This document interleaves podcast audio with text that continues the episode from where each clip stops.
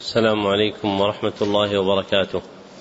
الحمد لله الذي صير الدين مراتب ودرجات وجعل للعلم به أصولا ومهمات وأشهد أن لا إله إلا الله حقا وأشهد أن محمدا عبده ورسوله صدقا.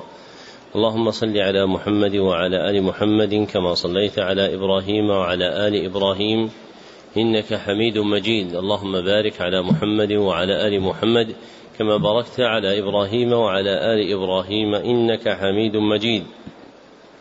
أما بعد فحدثني جماعة من الشيوخ وهو أول حديث سمعته منهم بإسناد كل إلى سفيان بن عيينة عن عمرو بن دينار عن أبي قابوس مولى عبد الله بن عمرو عن عبد الله بن عمرو بن العاص رضي الله عنهما عن رسول الله صلى الله عليه وسلم قال الراحمون يرحمهم الرحمن ارحموا من في الأرض يرحمكم من في السماء. ومن آكد الرحمة رحمة المعلمين بالمتعلمين في تلقينهم أحكام الدين وترقيتهم في منازل اليقين.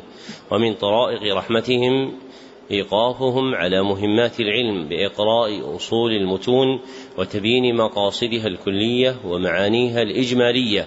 ليستفتح المبتدئون بذلك تلقيهم ويجد فيه المتوسطون ما يذكرهم ويطلع منه المنتهون إلى تحقيق مسائل العلم.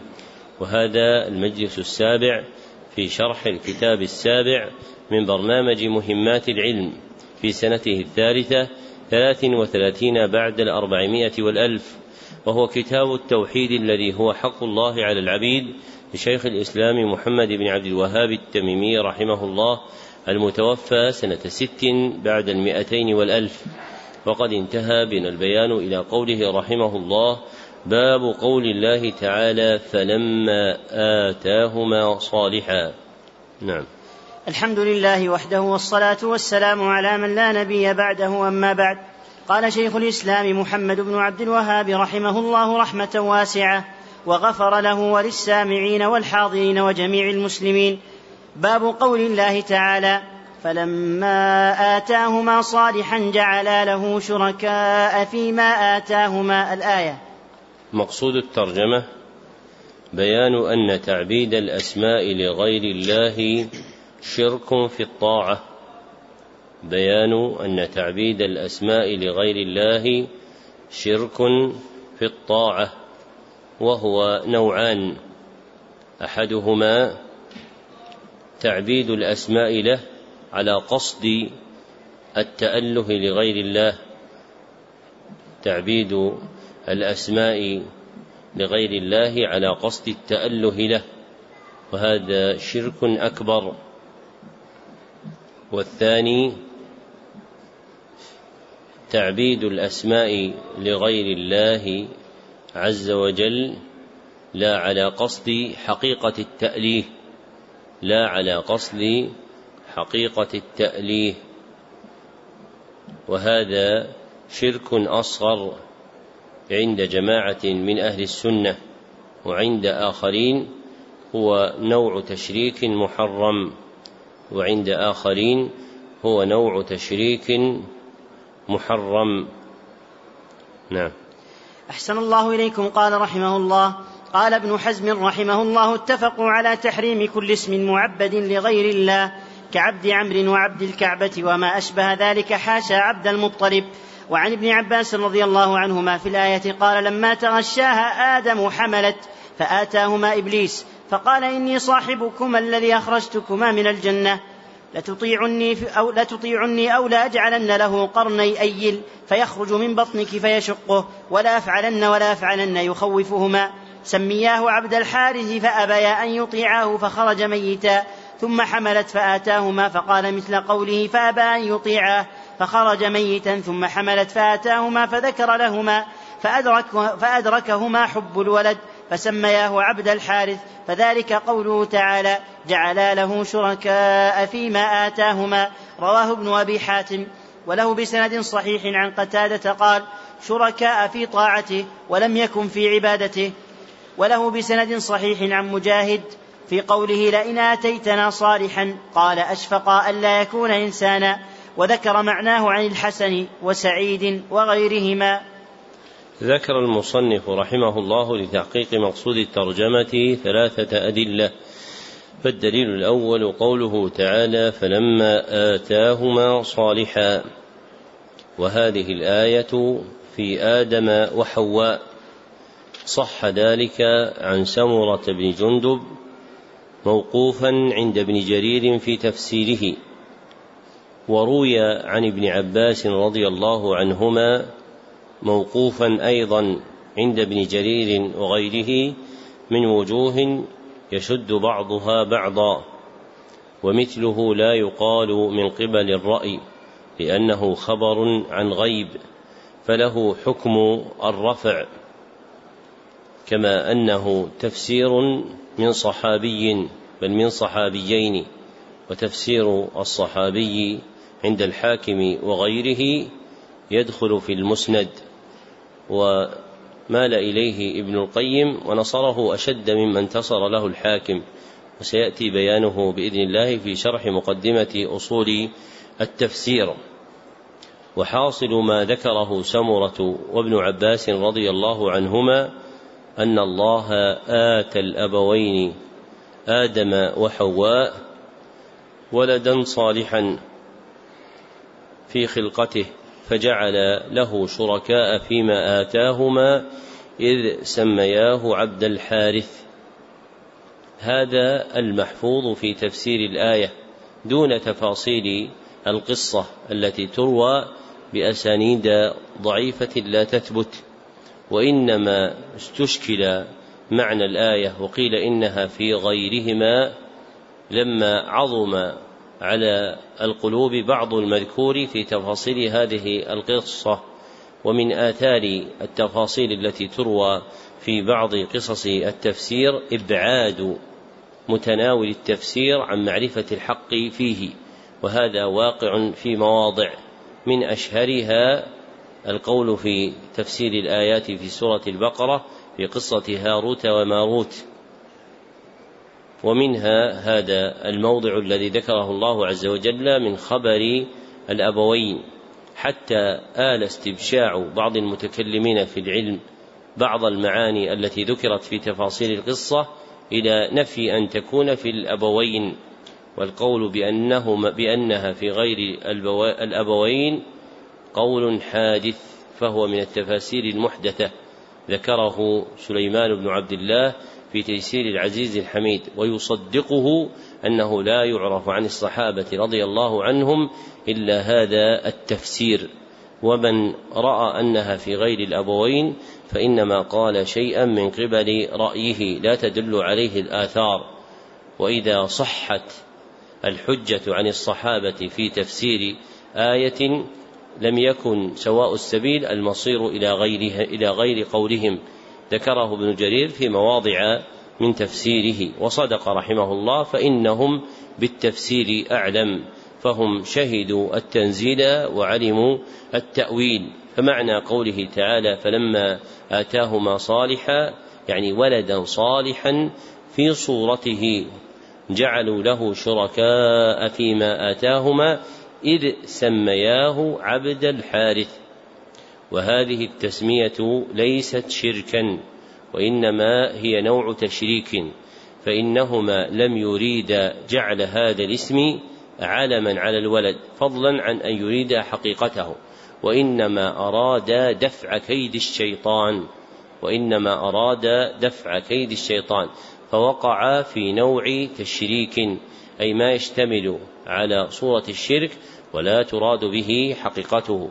فهما لما سمي الولد عبد الحارث ما أراد حقيقة التعبيد ولا أراد كون هذا العلم اسما لهذا الولد وإنما أراد دفع كيد الشيطان لتخوفهما أن يلحق بالولد ضرر.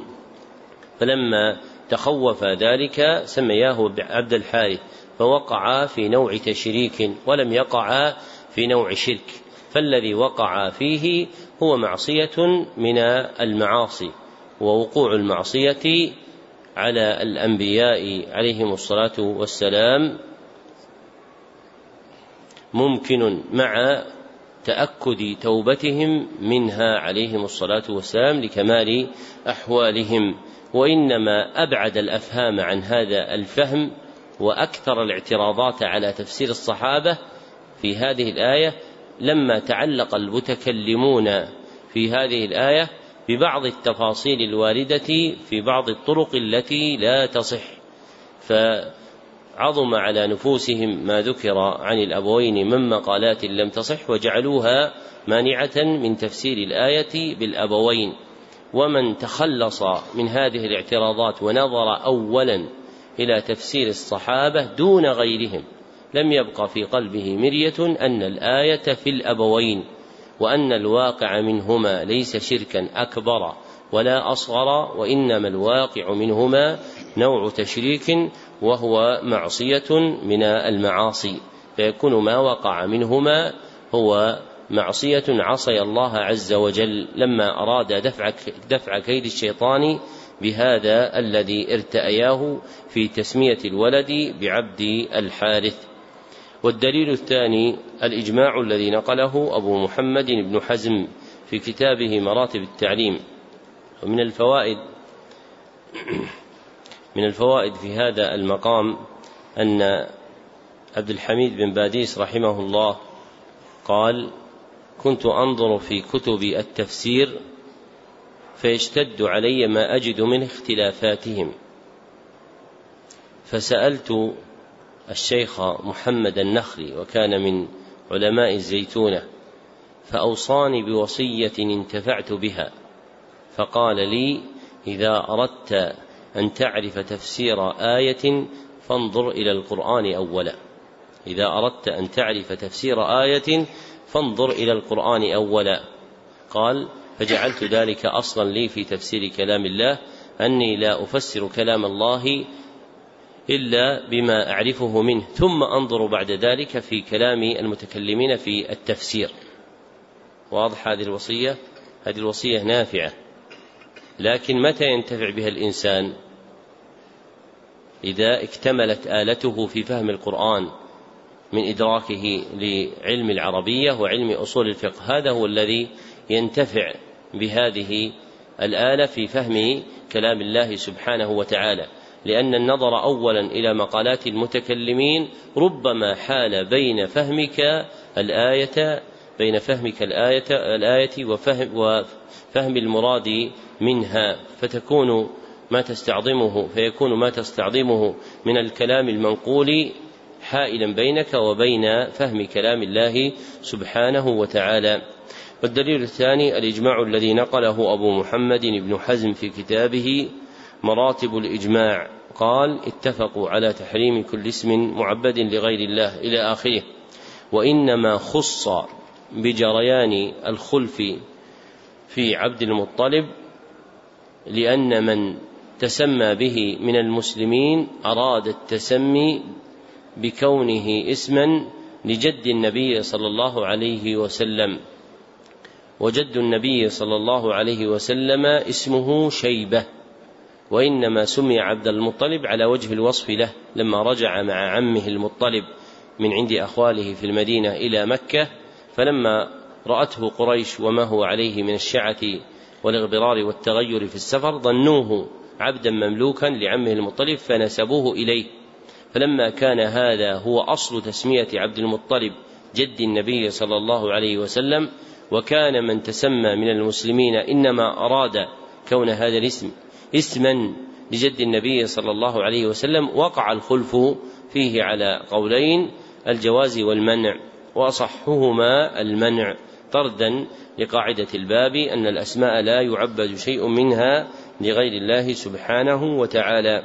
والدليل الثالث حديث عبد الله بن عباس رضي الله عنهما في تفسير الآية قال فلما تغشاها آدم حملت. الحديث رواه ابن جرير وابن أبي حاتم من وجوه فيها ضعف يشد بعضها بعضا في إثبات أصل القصة دون تفاصيلها. في إثبات أصل القصة دون تفاصيلها. وهذا أصل نافع في معرفة ما يثبت من المرويات. فقد تكون الأسانيد المتعددة واهيه ضعيفة متفرقة الألفاظ. فيثبت أصل القصة دون تفاصيل تلك القصة التي ذكرت في آحاد تلك الطرق فتكون تلك الطرق مجتمعة على إثبات الأصل فقط مختلفة في التفاصيل فيثبت ما اجتمعت عليه ويترك ما اختلفت فيه.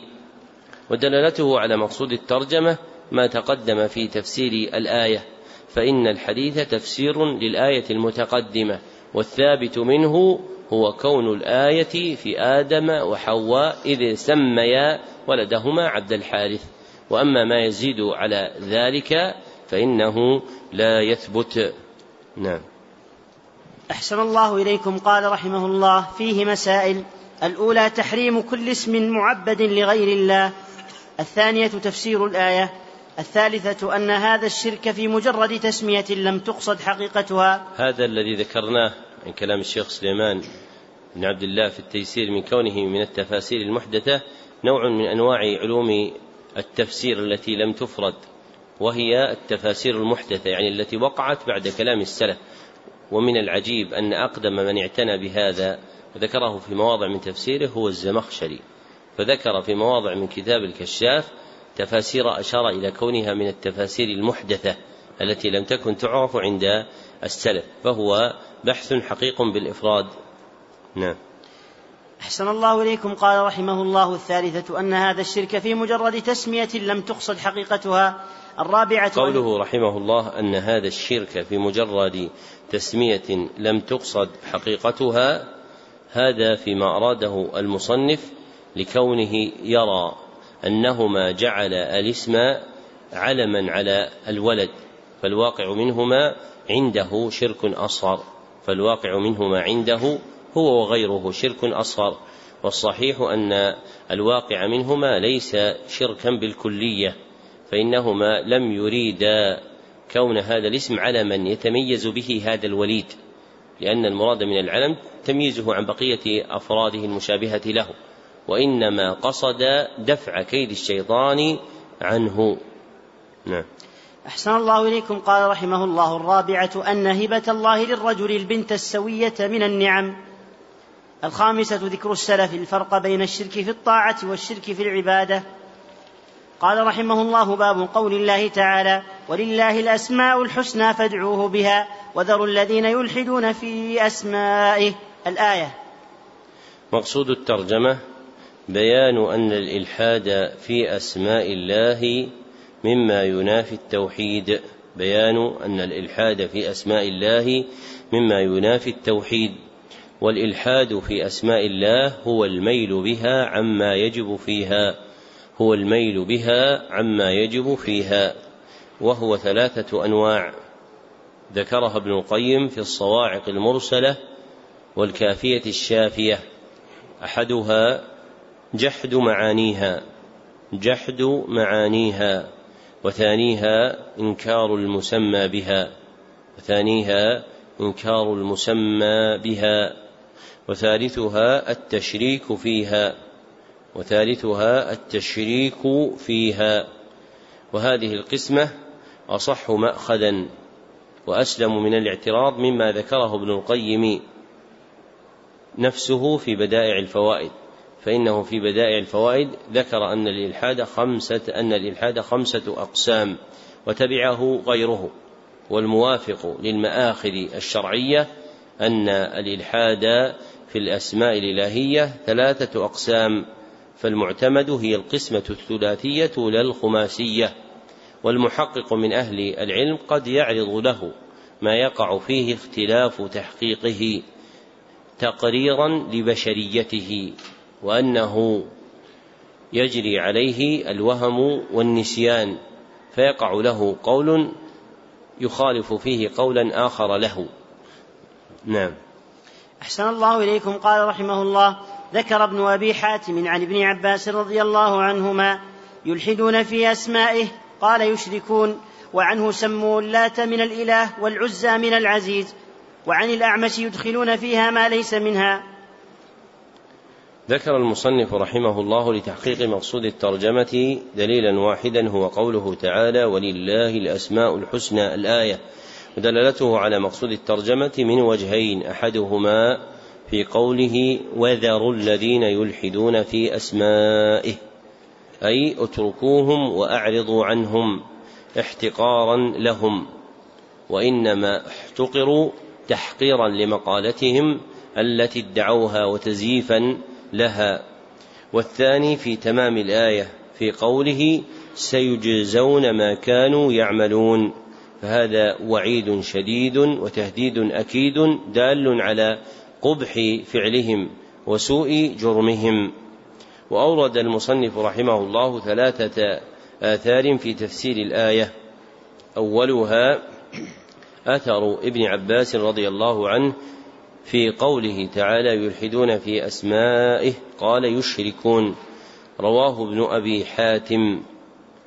لكنه عنده من كلام قتادة لا ابن عباس رضي الله عنهما فهو انتقال نظر أو انتقال ذهن من المصنف إلى آخر كما نبه عليه حفيده سليمان بن عبد الله في تيسير العزيز الحميد فالأثر معروف عن ابن عباس عن قتادة لا عن ابن عباس ومعناه أن الشرك يكون في الأسماء والصفات كما يكون في الربوبية والإلهية.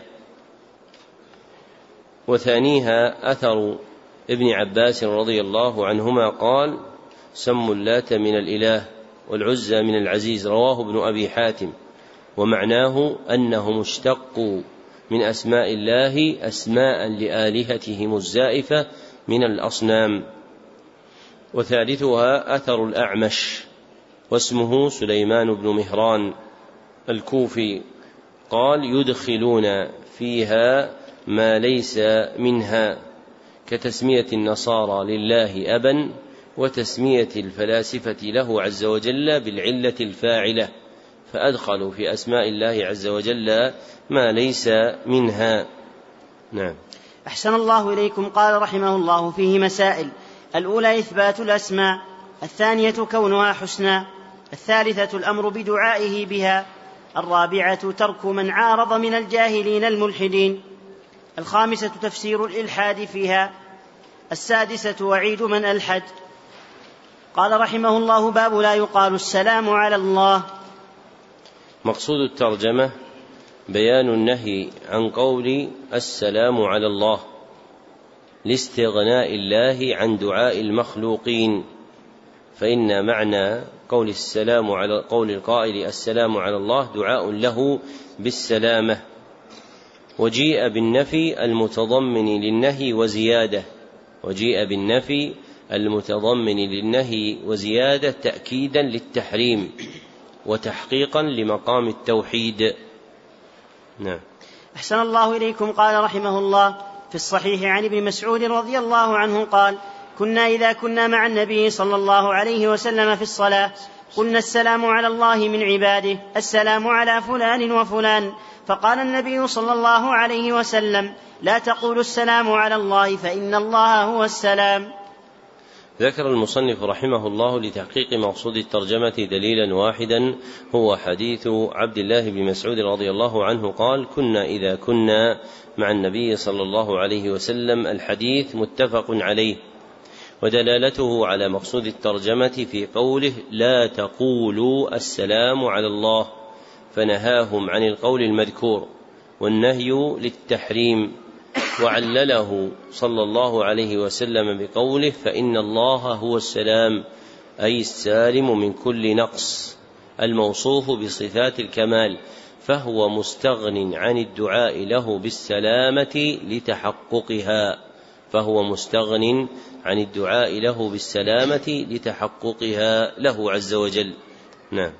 أحسن الله إليكم قال رحمه الله فيه مسائل. الأولى تفسير السلام الثانية أنه تحية الثالثة أنها لا تصلح لله الرابعة العلة في ذلك الخامسة تعليمهم التحية التي تصلح لله. قوله رحمه الله الخامسة تعليمهم التحية التي تصلح لله أي قوله التحيات لله والصلوات والطيبات إلى آخره كما في تمام الحديث فعلمهم التشهد المعروف. نعم.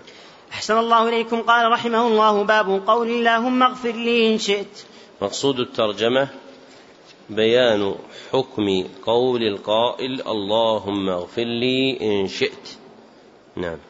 أحسن الله إليكم. قال رحمه الله في الصحيح عن أبي هريرة رضي الله عنه أن رسول الله صلى الله عليه وسلم قال لا يقل أحدكم اللهم اغفر لي إن شئت اللهم ارحمني إن شئت ليعزم المسألة فإن الله لا مكره له. ولمسلم وليعظم الرغبة فإن الله لا يتعاظمه شيء أعطاه.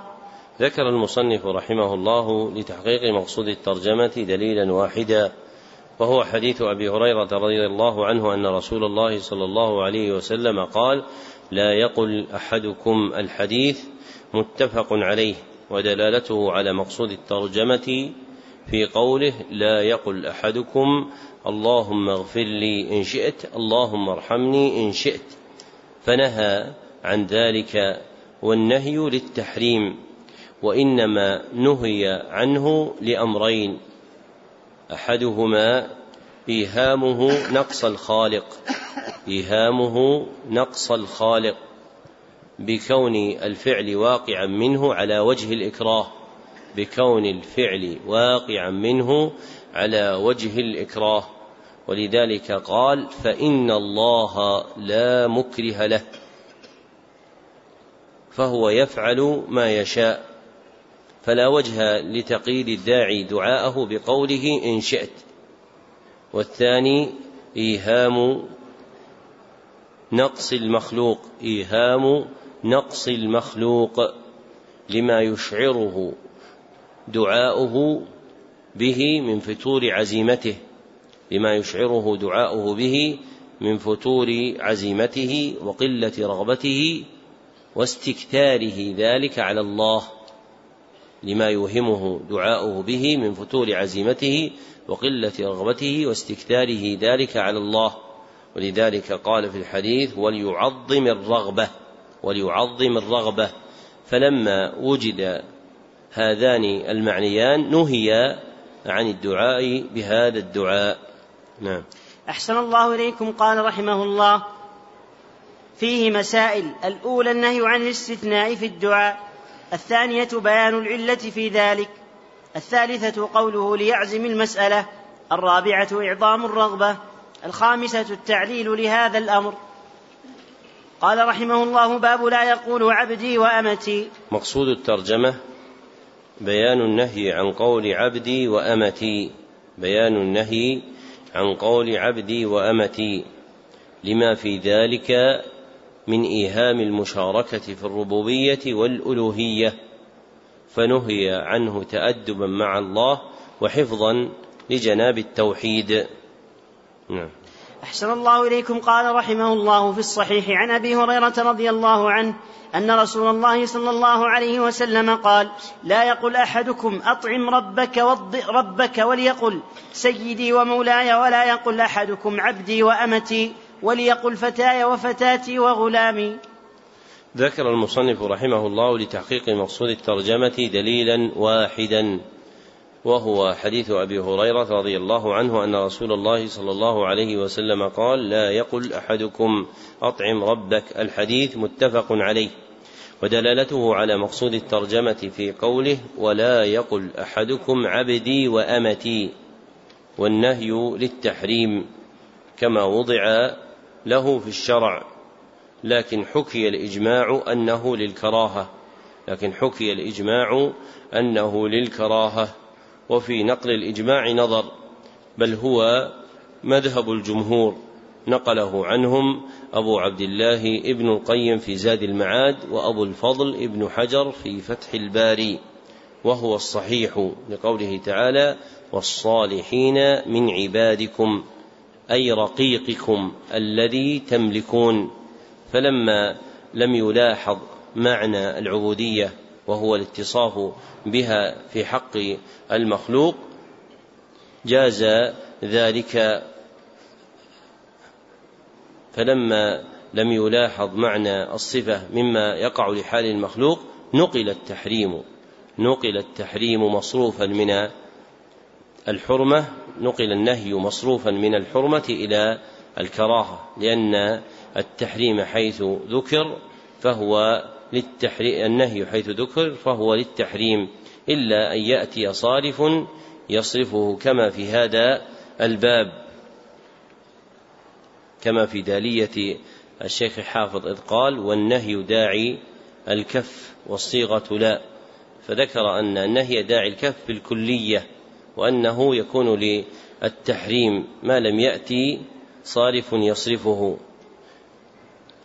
ولم يترجم المصنف رحمه الله تعالى على صدر الحديث فلم يقل باب لا يقول أطعم ربك وضئ ربك ولا يقول عبدي وأمتي وإنما اقتصر في الترجمة على آخرها مع ردهما إلى أصل واحد لقلة استعمال الأول فترجم بالأشهر الشائع فترجم بالأشهر الشائع. نعم. أحسن الله إليكم قال رحمه الله فيه مسائل. الأولى النهي عن قول عبدي وأمتي. الثانية لا يقول العبد ربي ولا يقال له. الشيخ حافظ قال هذا الذي ذكرت لكم في المنظومة الأخرى وسيلة الحصول الذي في في الدالية قال والنهي للتحريم إذ لا نص يصفه إلى الكراهة هذا الحق يعتمد. هذا الذي أردته. نعم. أحسن الله إليكم. قال رحمه الله الثانية لا يقول العبد ربي ولا يقال له أطعم ربك. الثالثة تعليم الأول قول فتاي وفتاتي وغلامي. الرابعة تعليم الثاني قول سيدي ومولاي الخامسة التنبيه للمراد وهو تحقيق التوحيد حتى في الألفاظ. قال رحمه الله باب لا يرد من سأل بالله. مقصود الترجمة بيان حكم رد من سأل بالله. بيان حكم رد من سأل بالله. وصرح به فقال لا يرد من سأل بالله. على وجه النفي لأن النفي يتضمن النهي وزيادة فهو أبلغ ونهي عنه إعظاما لله وإجلالا له ونهي عنه إعظاما لله وإجلالا له أن يسأل في شيء ثم لا يجاب السائل إلى مطلوبه. وعدل المصنف عن النهي إلى النفي لأنه ليس منطوق الحديث الذي استدل به بل هو مفهومه فلما كان مفهومه لم يصرح المصنف بالنهي وإنما جاء بالنفي. نعم. أحسن الله إليكم قال رحمه الله عن ابن عمر رضي الله عنهما قال قال رسول الله صلى الله عليه وسلم من استعاذ بالله فأعيدوه ومن سأل بالله فأعطوه ومن دعاكم فأجيبوه ومن صنع إليكم معروفا فكافئوه فإن لم تجدوا ما تكافئوه فادعوا له حتى تروا حتى تروا أنكم قد كافأتموه رواه أبو داود والنسائي بسند صحيح. ذكر المصنف رحمه الله لتحقيق مقصود الترجمة دليلا واحدا هو حديث عبد الله بن عمر رضي الله عنهما. قال قال رسول الله صلى الله عليه وسلم من استعاذ بالله فأعذوه. الحديث رواه أبو داود والنسائي بإسناد صحيح.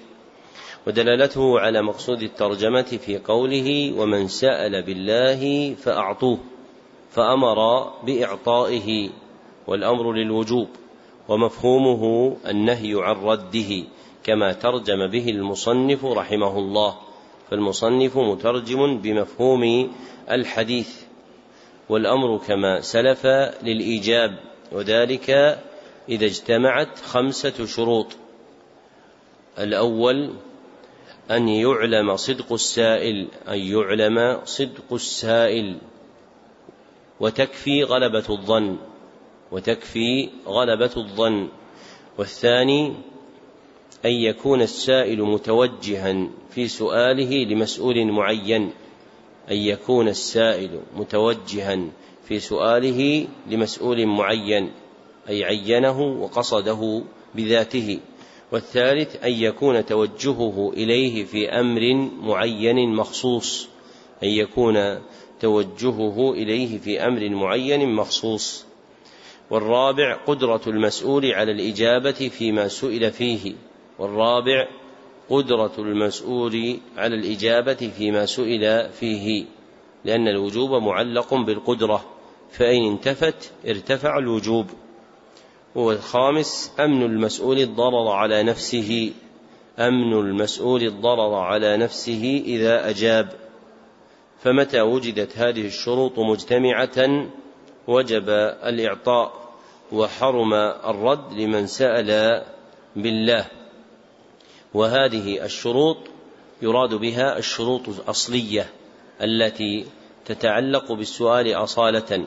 أما الأوصاف العارضة كأن يكون المسؤول محرما أو غير ذلك فلا مدخل لها في اشتراط هذا لأن المصنف أراد سؤالا مخصوصا وهو السؤال بالله فيما يرضاه الله ولم يرد سؤالا مطلقا حتى نحتاج إلى زيادة شروط أخرى يستغنى عنها بكون السؤال متعلقا بشيء يرضاه الله عز وجل.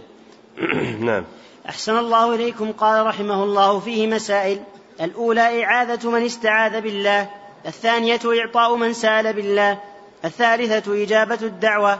الرابعة المكافأة على الصنيعة. الخامسة أن الدعاء مكافأة لمن لم, لمن لم يقدر إلا عليه.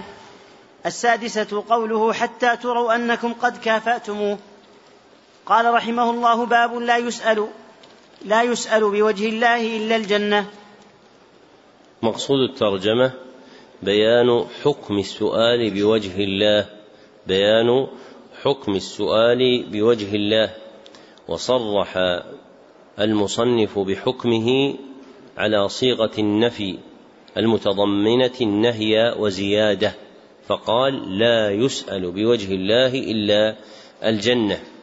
وإنما نهي عنه اجلالا وإكراما لوجه الله عز وجل أن يسأل به ما هو دني حقير من أعراض الدنيا فلا يسأل بوجه الكريم العظيم إلا غاية المطالب وهي الجنة وما أوصل إليها فإن الوسائل المفضية إلى الجنة بمنزلة التابع في الحكم فيسأل بالله بوجه الله عز وجل الجنة وكل شيء أفضى إلى الجنة لأنه تابع لها وعدل المصنف عن النهي إلى النفي متابعة لللفظ الوارد في الحديث.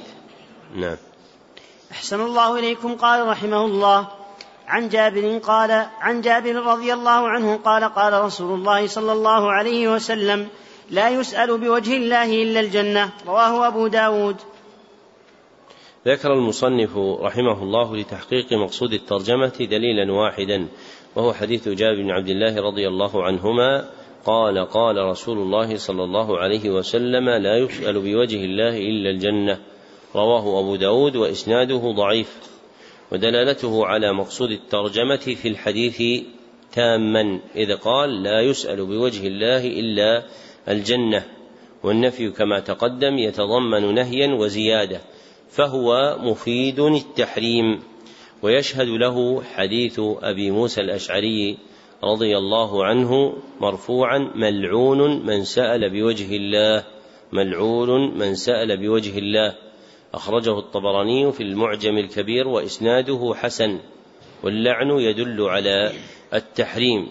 فالسؤال بوجه الله عز وجل كبيرة من كبائر الذنوب والمراد بالسؤال هنا طلب أعراض الدنيا لأمرين. المراد بالسؤال هنا طلب أعراض الدنيا لأمرين. أحدهما أن المعهود في خطاب الشرع عند إطلاق السؤال طلب أعراض الدنيا. أن المعهود في خطاب الشرع عند إطلاق السؤال طلب أعراض الدنيا وأغراضها. والثاني التماسا للجمع بين حديث أبي موسى الأشعري وما في معناه وبين الأحاديث الصحيحة الواردة في سؤال بعض الصحابة النبي صلى الله عليه وسلم شيئا بوجه الله ومنها حديث معاوية بن حيدة عند النسأ بسند صحيح بسند حسن وفيه قوله إني أسألك بما بوجه الله بما بعثك ربك إلينا.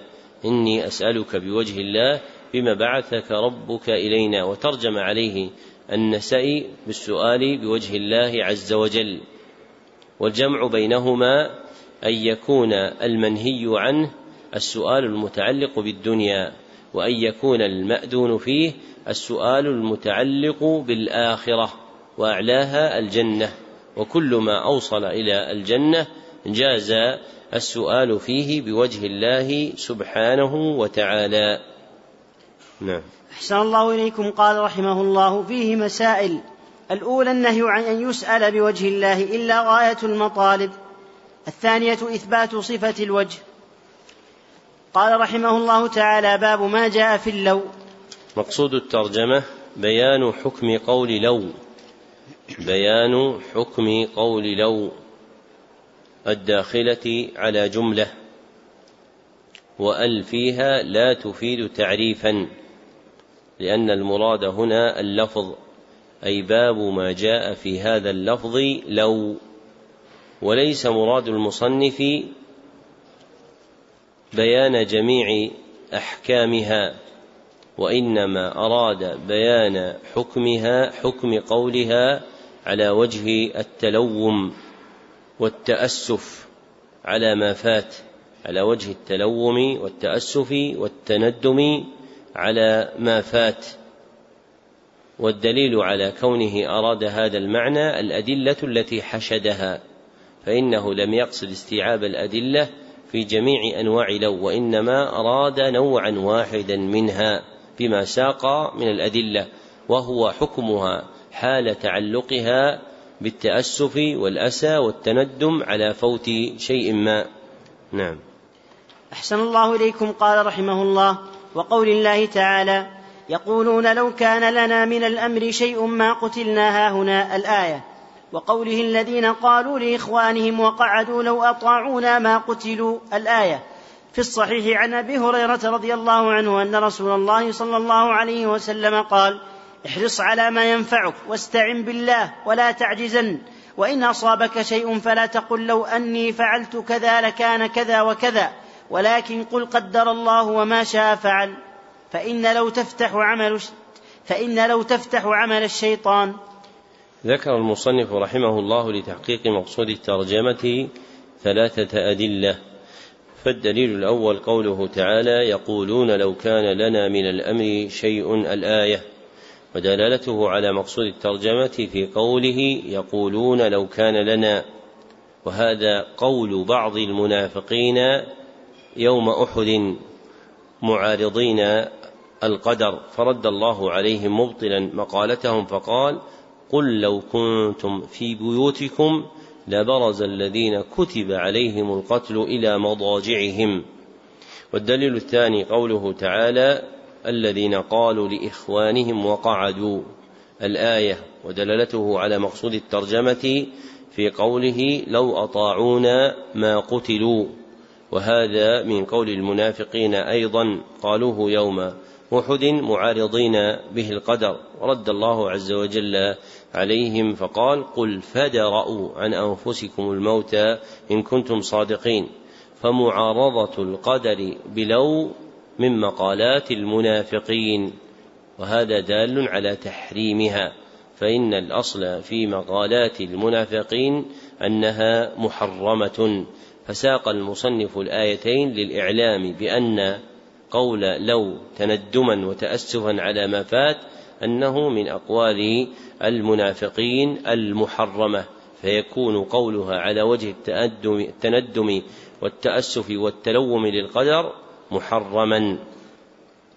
والدليل الثالث حديث أبي هريرة رضي الله عنه أن رسول الله صلى الله عليه وسلم قال احرص على ما ينفعك الحديث رواه مسلم ودلالته على مقصود الترجمة في قوله وإن أصابك شيء فلا تقل لو أني فعلت كذا لكان كذا وكذا. والنهي للتحريم لما في قولها من الإشعار بعدم الصبر. والأسى على ما فات ولوم القدر فينفتح بذلك على الإنسان باب من أبواب الشيطان يدخل منه التسخط والجزع وعدم التسليم لأمر الله. وقول لو على وجه التندم والأسى على ما فات يجيء على ثلاثة أنواع. وقول لو على وجه التندم والأسى على ما فات يجيء على ثلاثة أنواع. أولها أن يقولها متندما معارضا حكم الشرع. أن يقولها متندما معارضا حكم الشرع. كما في قوله تعالى لو أطاعونا ما قتلوا. أي لو أطاعونا في عدم الخروج للقتال. وثانيها أن يقولها متندما معارضا حكم القدر. أن يقولها متندما معارضا حكم القدر. كما في قوله تعالى يقولون لو كان لنا من الأمر شيء ما قتلنا ها هنا فقالوها معارضين لما جرى عليهم من القدر. وثالثها أن يقولها متندما لا معارضا للحكم الشرعي ولا للقدر وإنما يقولها تسخطا وجزعا. فهذا محرم فهذا محرم. والأمران الأولان أشد والنوعان الأولان أشد منه تحريما لأنهما من أحوال المنافقين وربما أفضى ذلك إلى الكفر. فالأنواع الثلاثة تشترك في التحريم إلا أنها درجات مختلفة فأهونها الثالث وفوقه الثاني وفوقه الأول لأن الاعتراض على الشرع أعظم أعظم من الاعتراض على القدر. نعم. أحسن الله إليكم قال رحمه الله فيه مسائل. الأولى تفسير الآيتين في آل عمران. الثانية النهي الصريح عن قول لو أني إذ أصابك شيء. الثالثة تعليل المسألة بأن ذلك يفتح عمل الشيطان. الرابعة الإرشاد إلى الكلام الحسن. الخامسة الأمر بالحرص على ما ينفع مع الاستعانة بالله. السادسة السادسة النهي عن ضد ذلك وهو العجز. قال رحمه الله باب النهي عن سب الريح. مقصود الترجمة بيان النهي عن سب الريح. بيان النهي عن سب الريح أي شتمها. ومنه اللعن لأنها مأمورة لا اختيار لها. فنهي عن سبها لدلالته على سب آمرها وتنقصه وهو الله عز وجل. فالقول فيها كالقول في سب الدهر الذي تقدم في ترجمة مفردة فالريح فرد من أفراد الدهر المتقلبة والنهي للتحريم لما في ذلك من تنقص الله عز وجل وعدم إجلاله وإعظامه. نعم. أحسن الله إليكم. قال رحمه الله عن أبي بن كعب رضي الله عنه أن رسول الله صلى الله عليه وسلم قال لا تسبوا الريح فإذا رأيتم ما تكرهون فقولوا اللهم إنا نسألك من خير هذه الريح وخير ما فيها وخير ما أمرت به ونعوذ بك من شر هذه الريح وشر ما فيها وشر ما أمرت به. صححه الترمذي. ذكر المصنف رحمه الله لتحقيق مقصود الترجمة دليلا واحدا وهو حديث أبي بن كعب رضي الله عنه أن رسول الله صلى الله عليه وسلم قال لا تسبوا الريح. الحديث رواه الترمذي والنسائي واختلف في رفعه ووقفه والصواب أنه موقوف. وفي الباب من المرفوع حديث أبي هريرة عند أبي داود وابن ماجه بسند صحيح. وفي الباب من المرفوع حديث أبي هريرة عند أبي داود وابن ماجه بسند صحيح فهو عمدة الباب ودلالته على مقصود الترجمة في قوله لا تسبوا الريح والنهي للتحريم كما تقدم. والقول في أنواع سب الريح كالقول في أنواع سب الدهر. لأن سب الريح فرد من أفراده. وقد ذكرنا فيما سلف أن سب الدهر يجيء على ثلاثة أنواع فكذلك يكون القول في سب الريح أنها تجيء على الأنواع الثلاثة المتقدمة. نعم. أحسن الله إليكم قال رحمه الله فيه مسائل. الأولى النهي عن سب الريح الثانية الإرشاد إلى الكلام النافع إذا رأى الإنسان ما يكره. الثالثة الإرشاد إلى أنها مأمورة الرابعة أنها قد تؤمر بخير وقد تؤمر بشر. قال رحمه الله باب قول الله تعالى يظنون بالله غير الحق ظن الجاهلية يقولون هل لنا من الأمر من شيء؟ قل إن الأمر كله لله. الآية مقصود الترجمة بيان حكم الظن الجاهلية بيان حكم ظن الجاهلية. وأجمع ما قيل في بيان معناه ما ذكره ابن القيم في زاد المعاد الذي نقله ابن نقله المصنف هنا إذ قال وهو ظن غير ما يليق بالله وهو ظن غير ما يليق بالله. فظن الجاهلية ظن العبد بربه ما لا يليق به. ظن العبد بربه ما لا يليق به. وتقدم أن الجاهلية كل ما أضيف إليها فهو محرم فيكون ظن الجاهلية محرما وهو نوعان.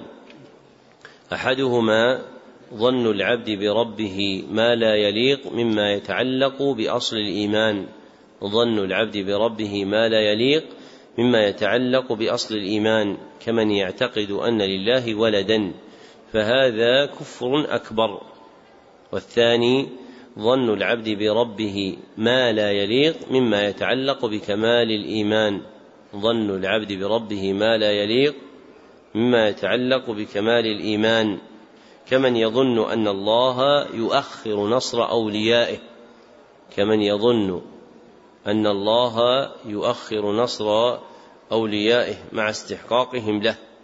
وهذا كفر أصغر وهذا كفر أصغر. نعم. أحسن الله إليكم قال رحمه الله. وقوله الظانين بالله ظن السوء عليهم دائرة السوء. الآية. قال ابن القيم رحمه الله في الآية الأولى فسر هذا الظن بأنه سبحانه لا ينصر رسوله وأنه وأن أمره سيضمحل. وفسر بأن ما أصابه لم يكن بقدر الله وحكمته. ففسر بإنكار الحكمة وإنكار القدر وإنكار أن يتم أمر وإنكار أن يتم أمر رسوله وأن يظهره على الدين كله. وهذا هو ظن السوء الذي ظن المنافقون والمشركون في سورة الفتح. وإنما كان هذا ظن السوء لأنه ظن لأنه ظن ظن غير ما يليق به سبحانه وما يليق بحكمته وحمده ووعده الصادق. فمن ظن أنه يديل الباطل على الحق إدالة مستقرة يضمحل معها الحق أو أنكر أن يكون ما جرى بقضائه وقدره أو أنكر أن يكون قد قدره لحكمة بالغة يستحق عليها الحمد بل زعم أن ذلك لمشيئة مجردة فذلك ظن الذين كفروا فويل للذين كفروا من النار. وأكثر الناس يظنون بالله ظن السوء فيما يختص بهم وفيما يفعله بغيرهم. ولا يسلم من ذلك إلا من عرف الله وأسماءه وصفاته وموجب حكمته وحمده. فليعتني اللبيب الناصح لنفسه بهذا وليتب إلى الله ويستغفره من ظنه بربه ظن السوء. ولو فتشت من فتشت لرأيت عنده تعنتا على القدر. وملامة له وأنه كان ينبغي أن يكون كذا وكذا فمستقل ومستكثر. وفتش نفسك هل أنت سالم؟ فإن تنجو منها تنجو من ذي عظيمة وإلا فإني لا إخالك ناجيا. ذكر المصنف رحمه الله لتحقيق مقصود الترجمة دليلين. فالدليل الأول قوله تعالى يظنون بالله غير الحق الآية. ودلالته على مقصود الترجمة في قوله يظنون بالله غير الحق ظن الجاهلية وذلك من وجوه ثلاثة.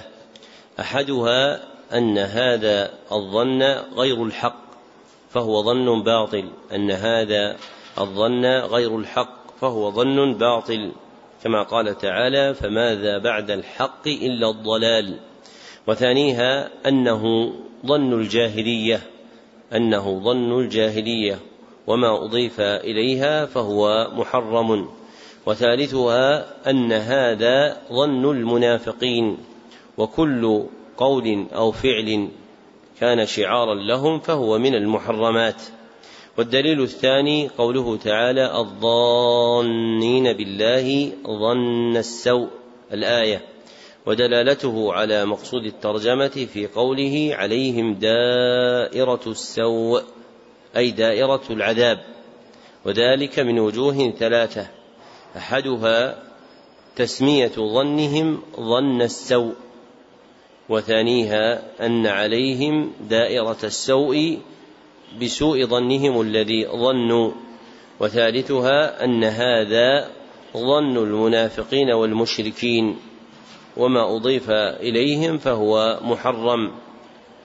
وذكر المصنف رحمه الله كلام ابن القيم في زاد المعاد في تفسير الآية الأولى وفي ضمنه تفسير الآية الثانية وكله من ظن السوء في حكم الله القدري ويلحق به ظن السوء في حكم الله الشرعي لأن الحكمين يجتمعان في كونهما حكما لله عز وجل فكما يكون ظن السوء بالله في حكمه القدري محرما فإنه يكون أيضا محرما فيما يتعلق بحكمه الشرعي بل هو أشد لأن الشرع أعظم من القدر فكما يحرم ظن السوء في حكم الله المتعلق بالأقدار يحرم ظن السوء المتعلق بحكم الله في الشرائع وكلاهما من مقالات المنافقين.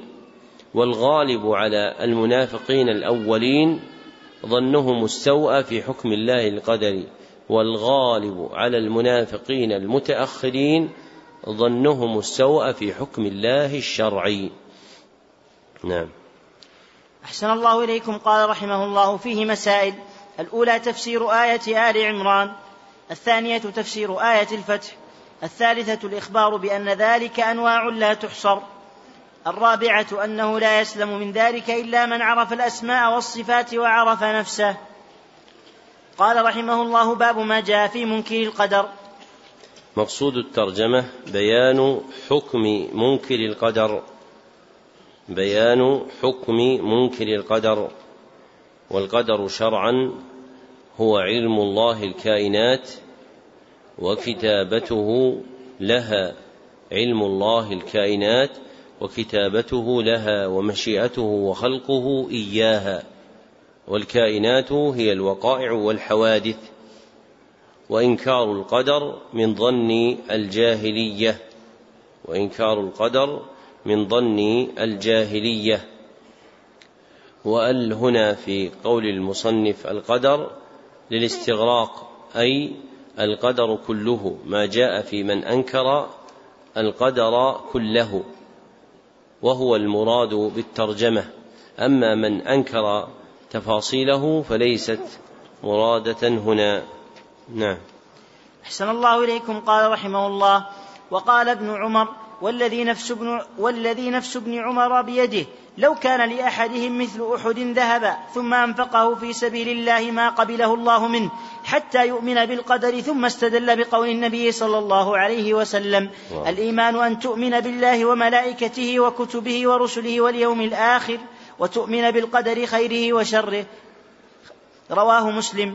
وعن عبادة بن الصامت رضي الله عنه أنه قال لابنه يا بني إنك لن تجد طعم الإيمان حتى تعلم أن ما أصابك لم يكن ليخطئك وما أخطأك لم يكن ليصيبك. سمعت رسول الله صلى الله عليه وسلم يقول إن أول ما خلق الله القلم فقال له اكتب فقال ربي وماذا أكتب؟ قال اكتب مقادير كل شيء حتى تقوم الساعة. يا بني سمعت رسول الله صلى الله عليه وسلم يقول من مات على غير هذا فليس مني. وفي رواية لأحمد إن أول ما خلق الله تعالى القلم فقال له اكتب فجرى في تلك الساعة بما هو كائن إلى يوم القيامة. وفي رواية لابن وهب قال رسول الله صلى الله عليه وسلم فمن لم يؤمن بالقدر خيره وشره أحرقه الله بالنار. وفي المسند والسنن عن ابن الديلمي قال أتيت أبي بن كعب فقلت في نفسي شيء من القدر فحدثني بشيء لعل الله يذهبه من قلبي. فقال لو أنفقت مثل أحد ذهبا ما قبله الله منك حتى تؤمن بالقدر وتعلم أن ما أصابك لم يكن ليخطئك وما أخطأك لم يكن ليصيبك. ولو مت على غير هذا لكنت من أهل النار.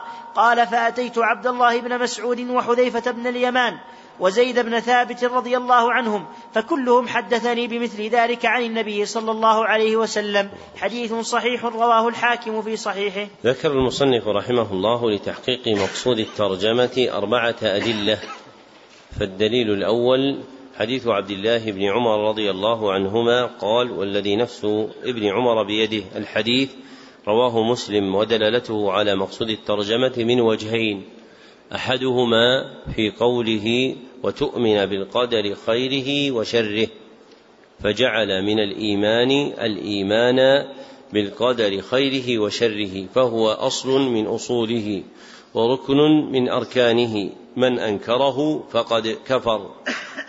والآخر في قول ابن عمر ما قبله الله منه حتى يؤمن بالقدر فعلق قبول عمله على كونه مؤمنا بالقدر فإن لم يؤمن بالقدر لم يقبل عمله ومن رد عمله كله فهو كافر فمن أنكر القدر كافر لرد عمله كله فإن رد جميع العمل لا يكون إلا في حق الكافر أما المؤمن فقد يرد بعض عمله والدليل الثاني حديث عبادة بن الصامت رضي الله عنه أنه قال لابنه يا بني إنك لن تجد طعم الإيمان. الحديث رواه أبو داود والترمذي بإسنادين يقوي أحدهما الآخر.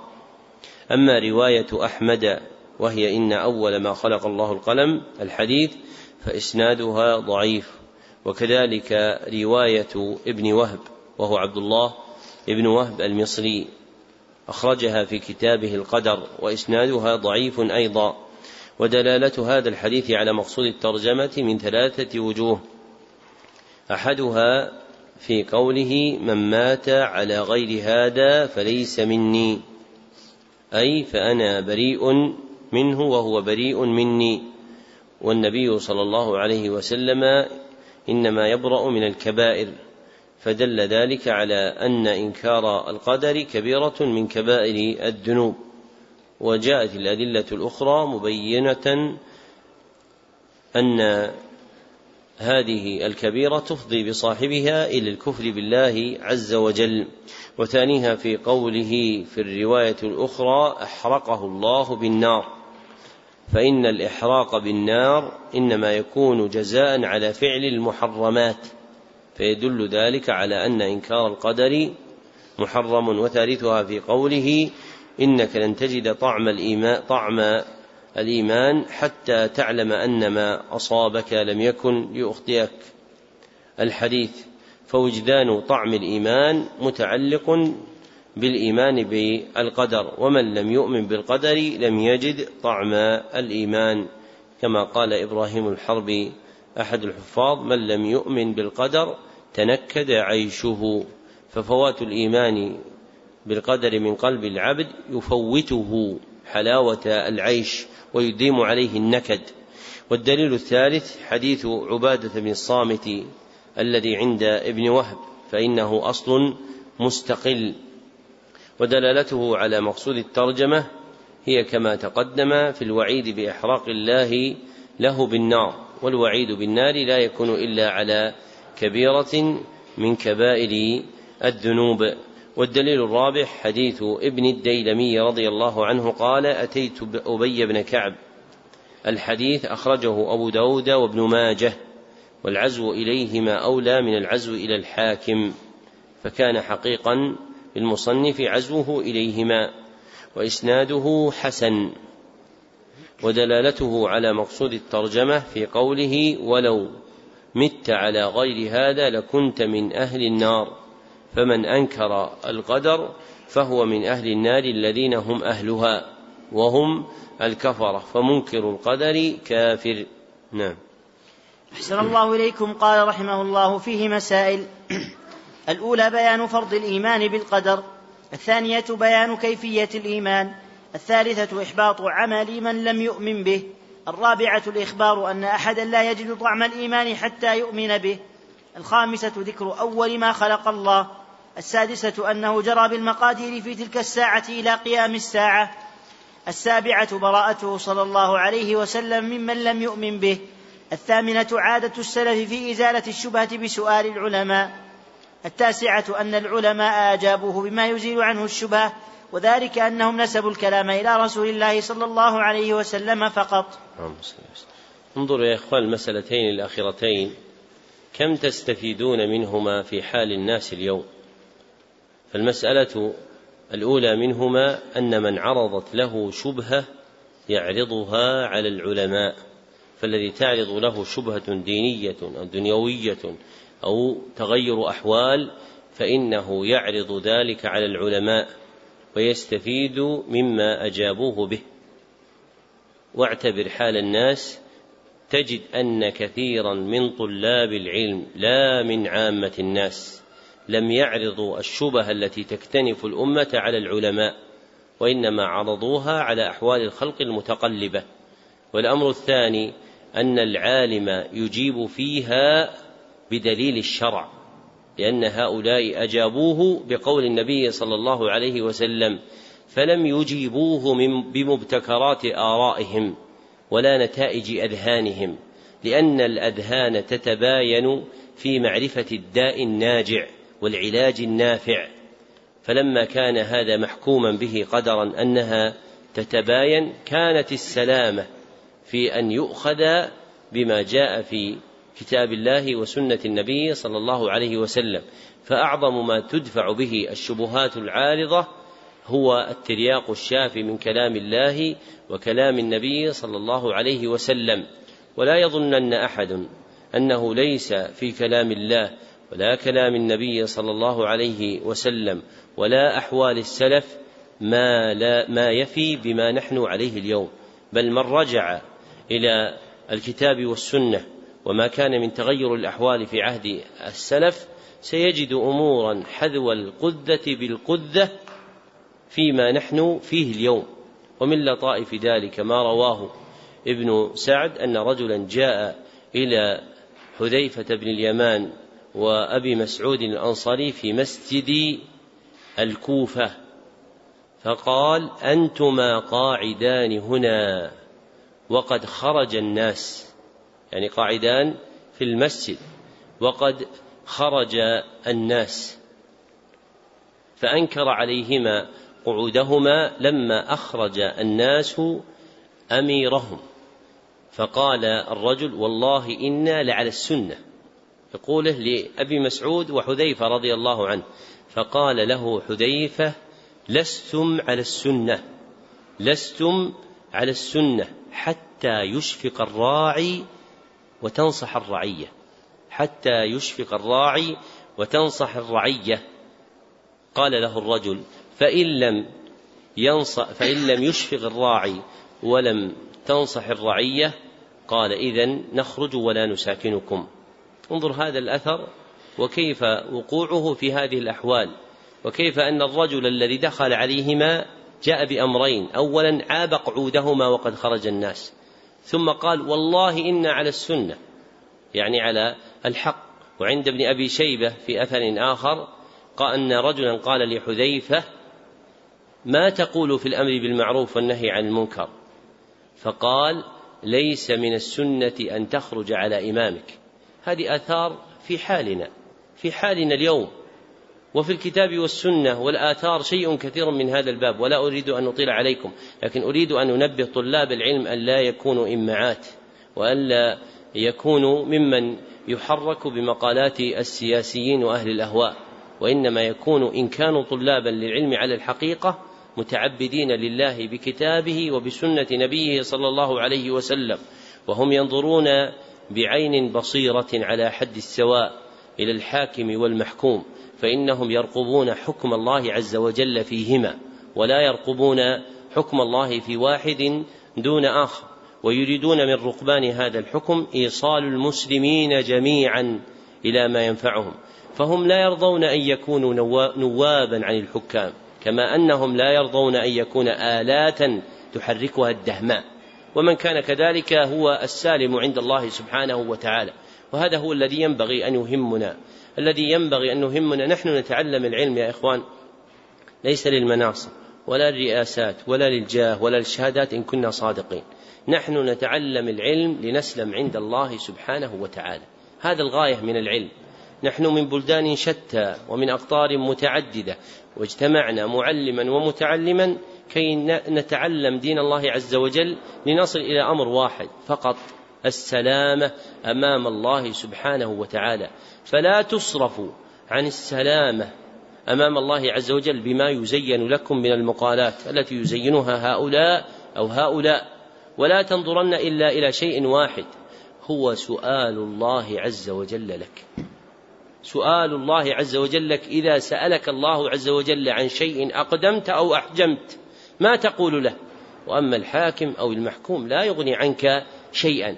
فمن جعل هذا نياط قلبه سكنت نفسه وانشرح صدره وأرضى ربه وكان في سعادة وطمأنينة والناس بجميع أطيافهم في شغل ووكد ومشقة لأن من توكل على الله كفاه الله ومن لجأ إلى الله أمنه الله فمن كان صادق الالتجاء كامل التوكل على الله عز وجل ستجد عنده من السكينة والطمأنينة وكمال الحال ما لا تجده عند غيره مهما تغيرت الأحوال وتشوشت.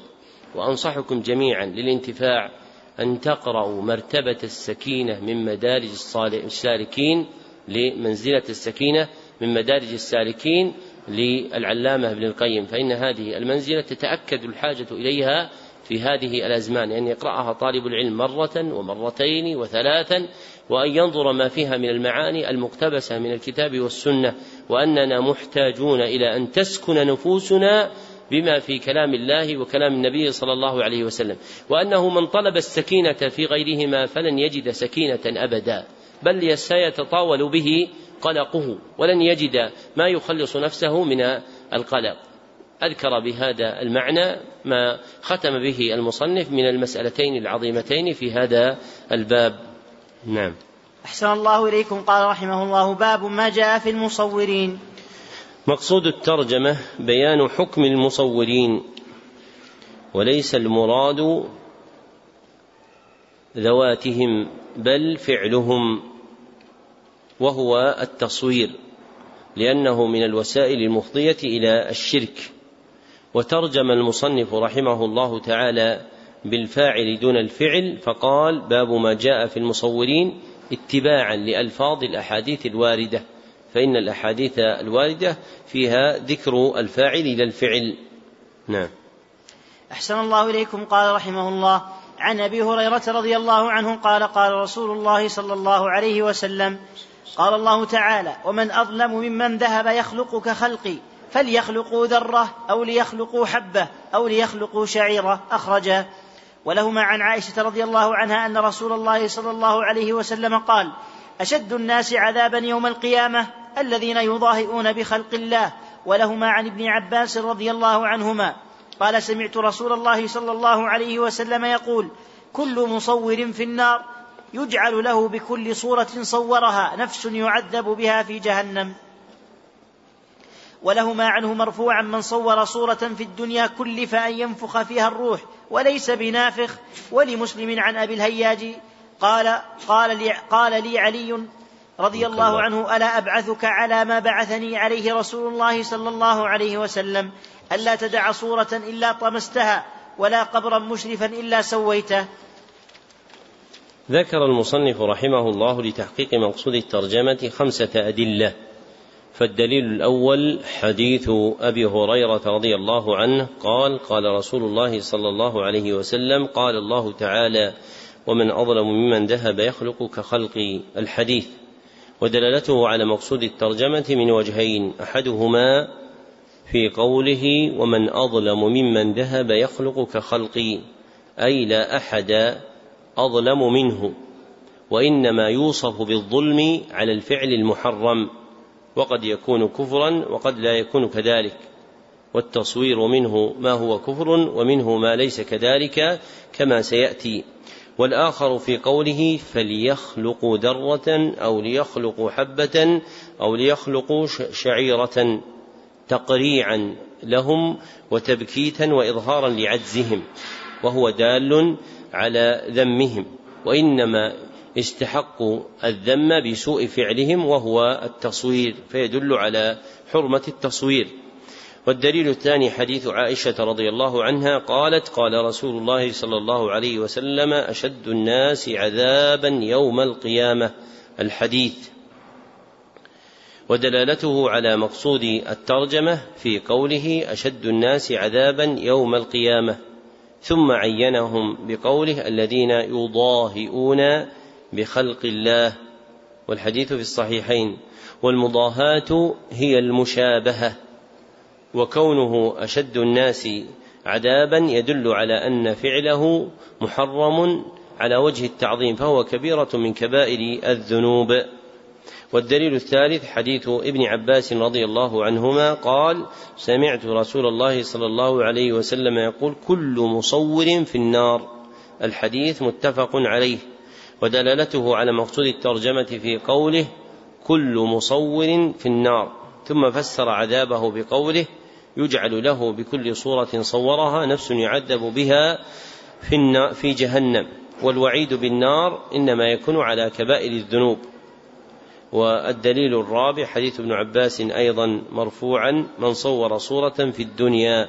الحديث متفق عليه ودلالته على مقصود الترجمة في قوله كلف أن ينفخ أن ينفخ فيها الروح وليس بنافخ. وهذا التكليف لإظهار عجزه فهو تعذيب له ببيان عجزه وتعذيبه بذلك دال على كون فعله محرما. آكد التحريم وأنه كبيرة من الكبائر. والدليل الخامس حديث أبي الهياج الأسدي رحمه الله قال قال لي علي رضي الله عنه أنا أبعثك الحديث رواه مسلم. ودلالته على مقصود الترجمة في قوله ألا تدع صورة إلا طمستها. فالأمر بالطمس يقتضي حرمة الصورة. وهذه الأحاديث الخمسة تدل على حرمة التصوير وأن المصور له حالان. الحال الأولى أن يقصد بتصويره مضاهاة خلق الله. أن يقصد بتصويره مضاهاة خلق الله وتشبيه خلقه القاصر بخلق الله الكامل وتشبيه خلقه القاصر بخلق الله الكامل. وهذا كفر عياذا بالله. والحال الثانية أن لا يقصد هذا المعنى وإنما يجري منه فعل التصوير دون إرادة الحقيقة المتقدمة فهو كبيرة من كبائر الذنوب. والأحاديث المذكورة عامة في جميع أنواع التصوير. والأحاديث المذكورة عامة في جميع أنواع التصوير وهي عامة أيضا في ذوات الأرواح وغيرها. لكن في الصحيح موقوفا عن ابن عباس أنه قال فإن كنت لا بد فاعلا فصور الشجر ومن لا وما لا روح له. وهو قول صحابي لا يعلم له مخالف وعليه الجمهور أن تصوير ما خلا من الروح جائز وهو الصحيح. فالتصوير بجميع أنواعه محرم لعموم الأدلة السابقة وإخراج شيء منها يفتقر إلى دليل يخصه دون بقية الأنواع فمتى سمي الشيء تصويرا كان محرما. واضح المسألة؟ الذي يقول النوع كذا لا يجوز أو كذا يجوز يأتي بدليل على أنه يجوز وهو يسميه تصوير. فإذا سمي تصويرا فإنه محرم لا يجوز. وكون الأمر شائع عند الناس لا يدل على أنه لا بأس به. في المسجد هنا رأيت شاب يصلي وعليه صورة على لباسه صورة. فقلت له بغض النظر عن حكم التصوير ما تكلمت معه عن قلت إن الصلاة بثوب عليه صورة محرم. فكان الجواب قال وهل يوجد اليوم ملابس بدون صور؟ كونه لا يوجد اليوم ملابس بدون صور لا يعني إذا تنزلنا معه لا يعني أنها تكون جائزة بل باقية على التحريم. نعم.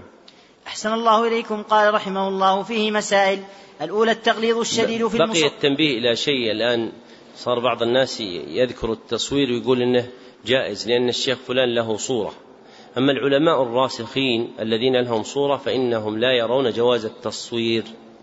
مثاله الشيخ عبد الرحمن بن سعدي يتناقل الناس له صور صورت في بيروت وغيرها فيقولون إن هذا يدل على جواز التصوير وهذا ليس بصحيح فله فتوى نص فيها أن الأدلة تدل على تحريم جميع أنواع التصوير على تحريم جميع أنواع التصوير وهي فتوى مفصلة أراد أن يبين فيها حكم التصوير على وجه البيان التام وما صور فيه هو رحمه الله فإما أن يكون على حال الغلبة لا اختيار له فصور. فلا يدل هذا على أنه يرى جواز التصوير كما أشاع عنه بعض الناس مستدلين بوجود الصورة له.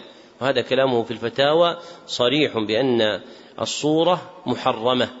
وكذلك بعض العلماء الذين يظهرون في أمور تقتضي التصوير فإنهم يذكرون أن الاضطرار أوجب ذلك كظهور بعضهم في بعض القنوات التلفزيونية فإنهم يرون يرون حرمة التصوير لكن لما اضطر إلى ذلك على وجه الاضطرار للمحرم والضرورة تبيح المحظور أجابوا إلى ذلك تلبية لرغبة ولي الأمر في تصدرهم لإفتاء الناس وأنه إذا ترك إفتاء الناس في مثل هذه القنوات تسلط غير المتأهلين في الفتوى فأجابوا إلى ذلك. فلا يستدلن أحد بهذه الأفعال على أن ينسب إلى فلان أو فلان أنه يجوز التصوير تصوير لمجرد ظهور صورته أو وجودها بل ينظر إلى كلامه المفصل. وما تشابه فإنه يطرح. نعم. أحسن الله إليكم قال رحمه الله فيه مسائل. الأولى التغليظ الشديد في المصورين. الثانية التنبيه على العلة وهو ترك الأدب مع الله لقوله ومن أظلم ممن ذهب يخلق كخلقي. الثالثة التنبيه على قدرته وعجزهم لقوله فليخلقوا ذرة أو شعيرة. الرابعة التصريح بأنهم أشد الناس عذابا. الخامسة أن الله يخلق بعدد كل صورة نفسا يعذب بها في جهنم. السادسة أنه يكلف أن ينفخ فيها الروح. السابعة الأمر بطمسها إذا وجدت. قوله رحمه الله السابعة الأمر بطمسها إذا وجدت أي بتغطيتها فإن الطمس هو التغطية ويكفي في ذلك الرأس لما صح عن ابن عباس رضي الله عنهما عند البيهقي في السنن الكبرى أنه قال الصورة الرأس فإذا ذهب الرأس لم تكن صورة. الصورة الصورة الرأس فإذا ذهب الرأس لم تكن صورة. ومعنى قوله إذا ذهب الرأس يعني إذا طمس بالكلية. أما الذين يضعون خطا هذا ليس فيه إذهاب للرأس وإنما إذهاب الرأس بطمسه بالكلية فيزول حكم التحريم إذا طمس. والكلام المتقدم في حكم التصوير لا يخفى عليكم أن ما جرى في باب الضرورات كإثبات الشخصية وغيرها أن هذا احتيج اضطر إليه فلما اضطر إليه زال حكم التحريم. فإنه إذا وجدت الضرورة زاد زال التحريم. إذا وجدت الضرورة زاد زال التحريم كما قال ابن سعدي وليس واجب بلا اقتدار ولا محرم مع اضطرار. هذا أمر. الأمر الثاني أن الفقهاء قالوا إن الشيء إذا كان تحريمه لكونه وسيلة جاز للحاجة. إذا كان محرما للوسيلة جاز للحاجة وهو اختيار أبو العباس بن تيمية وتلميذه ابن القيم. فالتصوير إذا احتيج إليه ارتفع التحريم إلى الكراهة. إذا احتيج إليه كالتعليم فالتعليم ليس ضرورة على كل حال لكن أحيانا يقع موقع الحاجة في الإيضاح والبيان فيكون مكروها لا محرما. نعم. أحسن الله إليكم. قال رحمه الله باب ما جاء في كثرة الحلف. مقصود الترجمة بيان حكم كثرة الحلف وهو القسم بالله عز وجل. نعم. أحسن الله إليكم. قال رحمه الله وقول الله تعالى واحفظوا أيمانكم.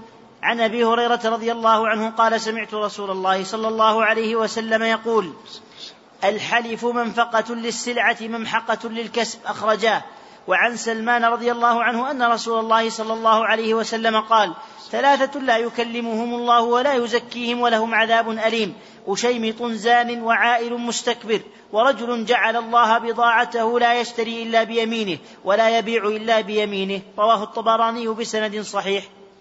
وفي الصحيح عن عمران بن حسين رضي الله عنه قال قال رسول الله صلى الله عليه وسلم خير أمتي قرني ثم الذين يلونهم ثم الذين يلونهم. قال عمران فلا أدري أذكر بعد قرنه مرتين أو ثلاثا ثم إن بعدكم قوما يشهدون ولا يستشهدون ويخونون ولا يؤتمنون وينذرون ولا يوفون ويظهر فيه مسلما. وفيه عن, عن ابن مسعود رضي الله عنه أن رسول الله صلى الله عليه وسلم قال خير الناس قرني ثم الذين يلونهم ثم الذين يلونهم ثم يجيء قوم تسبق شهادة أحدهم يمينه. ويمينه شهادته. قال إبراهيم كانوا يضربوننا على الشهادة والعهد ونحن صغار. ذكر المصنف رحمه الله لتحقيق مقصود الترجمة ستة أدلة. فالدليل الأول قوله تعالى واحفظوا أيمانكم. الآية. ودلالته على مقصود الترجمة في الأمر بحفظ اليمين والأمر للإيجاب. ومن جملة الحفظ عدم الإكثار من الحلف. ومن جملة الحفظ عدم الإكثار من الحلف. والدليل الثاني حديث أبي هريرة رضي الله عنه قال سمعت رسول الله صلى الله عليه وسلم يقول الحلف منفقة للسلعة الحديث متفق عليه. ودلالته على مقصود الترجمة في قوله ممحقة للكسب. فأخبر صلى الله عليه وسلم أن الحلف المروج للسلعة يوجب ذهاب بركة الكسب. وكل ما أوجب ذهاب البركة فهو محرم. والدليل الثالث حديث سلمان الفارسي رضي الله عنه أن رسول الله صلى الله عليه وسلم قال ثلاثة لا يكلمهم الله. الحديث رواه الطبراني في معاجمه الثلاثة وإسناده صحيح. ودلالته معاجمه الثلاثة يعني كبير. والأوسط والصغير. وللأمير الصنعاني رسالة لطيفة في بيان الفرق بينهن. ودلالته على مقصود الترجمة في قوله وجع ورجل جعل الله بضاعته. لا يشتري إلا بيمينه ولا يبيع إلا بيمينه. أي جعل الحلف بالله بمنزلة البضاعة التي لا تنفك عنه في تجارته. وهو وعيد شديد دال على أن فعله محرم بل كبيرة من كبائر الذنوب. والدليل الرابع حديث عمران بن حسين رضي الله عنه قال قال رسول الله صلى الله عليه وسلم خير أمتي قرني الحديث متفق عليه. ودلالته على مقصود الترجمة من ثلاثة وجوه. أحدها مدح القرون المفضلة مدح القرون المفضلة المقتضي كمال حالهم. في عدم إكثارهم الحلف بالله المقتضي كمال حالهم في عدم إكثارهم الحلف بالله. وثانيها في قوله وينذرون ولا يوفون وينذرون ولا يوفون لأن مما يدخل في المعنى العام للنذر وهو الدين كله حفظ اليمين لأن مما يدخل في المعنى العام للنذر وهو التزام الدين كله حفظ اليمين. وقد تقدم أن النذر يقع على هذا المعنى العام فمن جملة الوفاء بنذرك أي دينك أن تحفظ يمينك. والثالث في قوله وينذرون ولا يوفون. والثالث في قوله وينذرون ولا يوفون. لما بين النذر واليمين من المشابهة في كونهما عقدا. لما بين النذر واليمين من المشابهة في كونهما عقدا. والدليل الخامس حديث ابن مسعود رضي الله عنه أن رسول الله صلى الله عليه وسلم قال خير الناس قرني. الحديث رواه البخاري. ودلالته على مقصود الترجمة في قوله ثم يجيء قوم تسبق شهادة أحدهم يمينه ويمينه شهادته. وهذا وصف أريد به الذم. لأنه وقع مقابلا للموصوفين بالخيرية من القرون الثلاثة وذمهم عليه يقتضي تحريم ذلك ووجوب حفظ اليمين. والدليل السادس أثر إبراهيم النخعي. إبراهيم النخعي رحمه الله قال كانوا يضربوننا على الشهادة والعهد ونحن صغار أخرجه البخاري. ودلالته على مقصود الترجمة في قوله كانوا يضربوننا على الشهادة والعهد. والعهد هو اليمين والحلف وضربهم عليها تعويد لهم على الامتناع عن كثرة الحلف لئلا يتساهلوا به فيعتادوه ويلزموه. والذين أراد إبراهيم نسبة الضرب إليهم هم أشياخه من أهل الكوفة من أصحاب عبد الله بن مسعود كما تقدم الإنباه إلى ذلك. نعم. أحسن الله إليكم قال رحمه الله فيه مسائل. الأولى الوصية بحفظ الأيمان. الثانية الإخبار بأن الحلف منفقة للسلعة ممحقة للبركة. الثالثة الوعيد الشديد في من لا يبيع إلا بيمينه ولا يشتري إلا بيمينه. أحيانا ترد اعتراضات عجيبة. مثل قول قائل يقول لما يعني ذكر أن إبراهيم في قوله كانوا يضربون يقصد شيوخه من أهل الكوفة. يقول كيف شيوخه يضربونه؟ كيف شيوخه يضربونه. وفي صحيح البخاري معلقا أن ابن عباس كان يضع القيد والكبل في رجل عكرمة يعلمه القرآن والفرائض. يعني من شدة عنايته به أن يوصل الخير إليه عامله بمثل هذا. فوضع القيد والكبل في قدمه في رجله حتى يحمله على ذلك. فليس بمستبعد في حق من عظم شأنه وكبرت سنه أن يضرب على شيء يخالف به التلميذ الدين. نعم. أحسن الله إليكم. قال رحمه الله الثالثة الوعيد الشديد في من لا يبيع إلا بيمينه ولا يشتري إلا بيمينه. الرابعة التنبيه على أن الذنب يعظم مع قلة الداعي. الخامسة ذم الذين يحلفون ولا يستحلفون. السادسة ثناؤه صلى الله عليه وسلم على القرون الثلاثة أو الأربعة وذكر ما يحدث بعدهم. السابعة ذم الذين يشهدون ولا يستشهدون. الثامنة كون السلف يضربون الصغار على الشهادة والعهد. قال رحمه الله باب ما جاء في ذمة الله وذمة نبيه. مقصود الترجمة بيان حكم العقد على ذمة الله وذمة نبيه صلى الله عليه وسلم. فالذمة هي العهد. نعم. أحسن الله إليكم قال رحمه الله وقول الله تعالى وأوفوا بعهد الله إذا عاهدتم ولا تنقضوا الأيمان بعد توكيدها الآية. وعن بريدة قال كان رسول الله صلى الله عليه وسلم إذا أمر أميرا على جيش أو سرية أوصاه إذا أمر. إذا أمر أميرا على جيش أو سرية أوصاه في خاصته بتقوى الله وبمن معه من المسلمين خيرا. فقال اغزوا بسم الله قاتلوا في سبيل الله من كفر بالله. اغزوا ولا تغلوا ولا تغدروا ولا تمثلوا ولا تقتلوا وليدا وإذا لقيت عدوك من المشركين. فادعهم إلى ثلاث خصال أو خلال. فأيتهن أجابوك فاقبل منهم.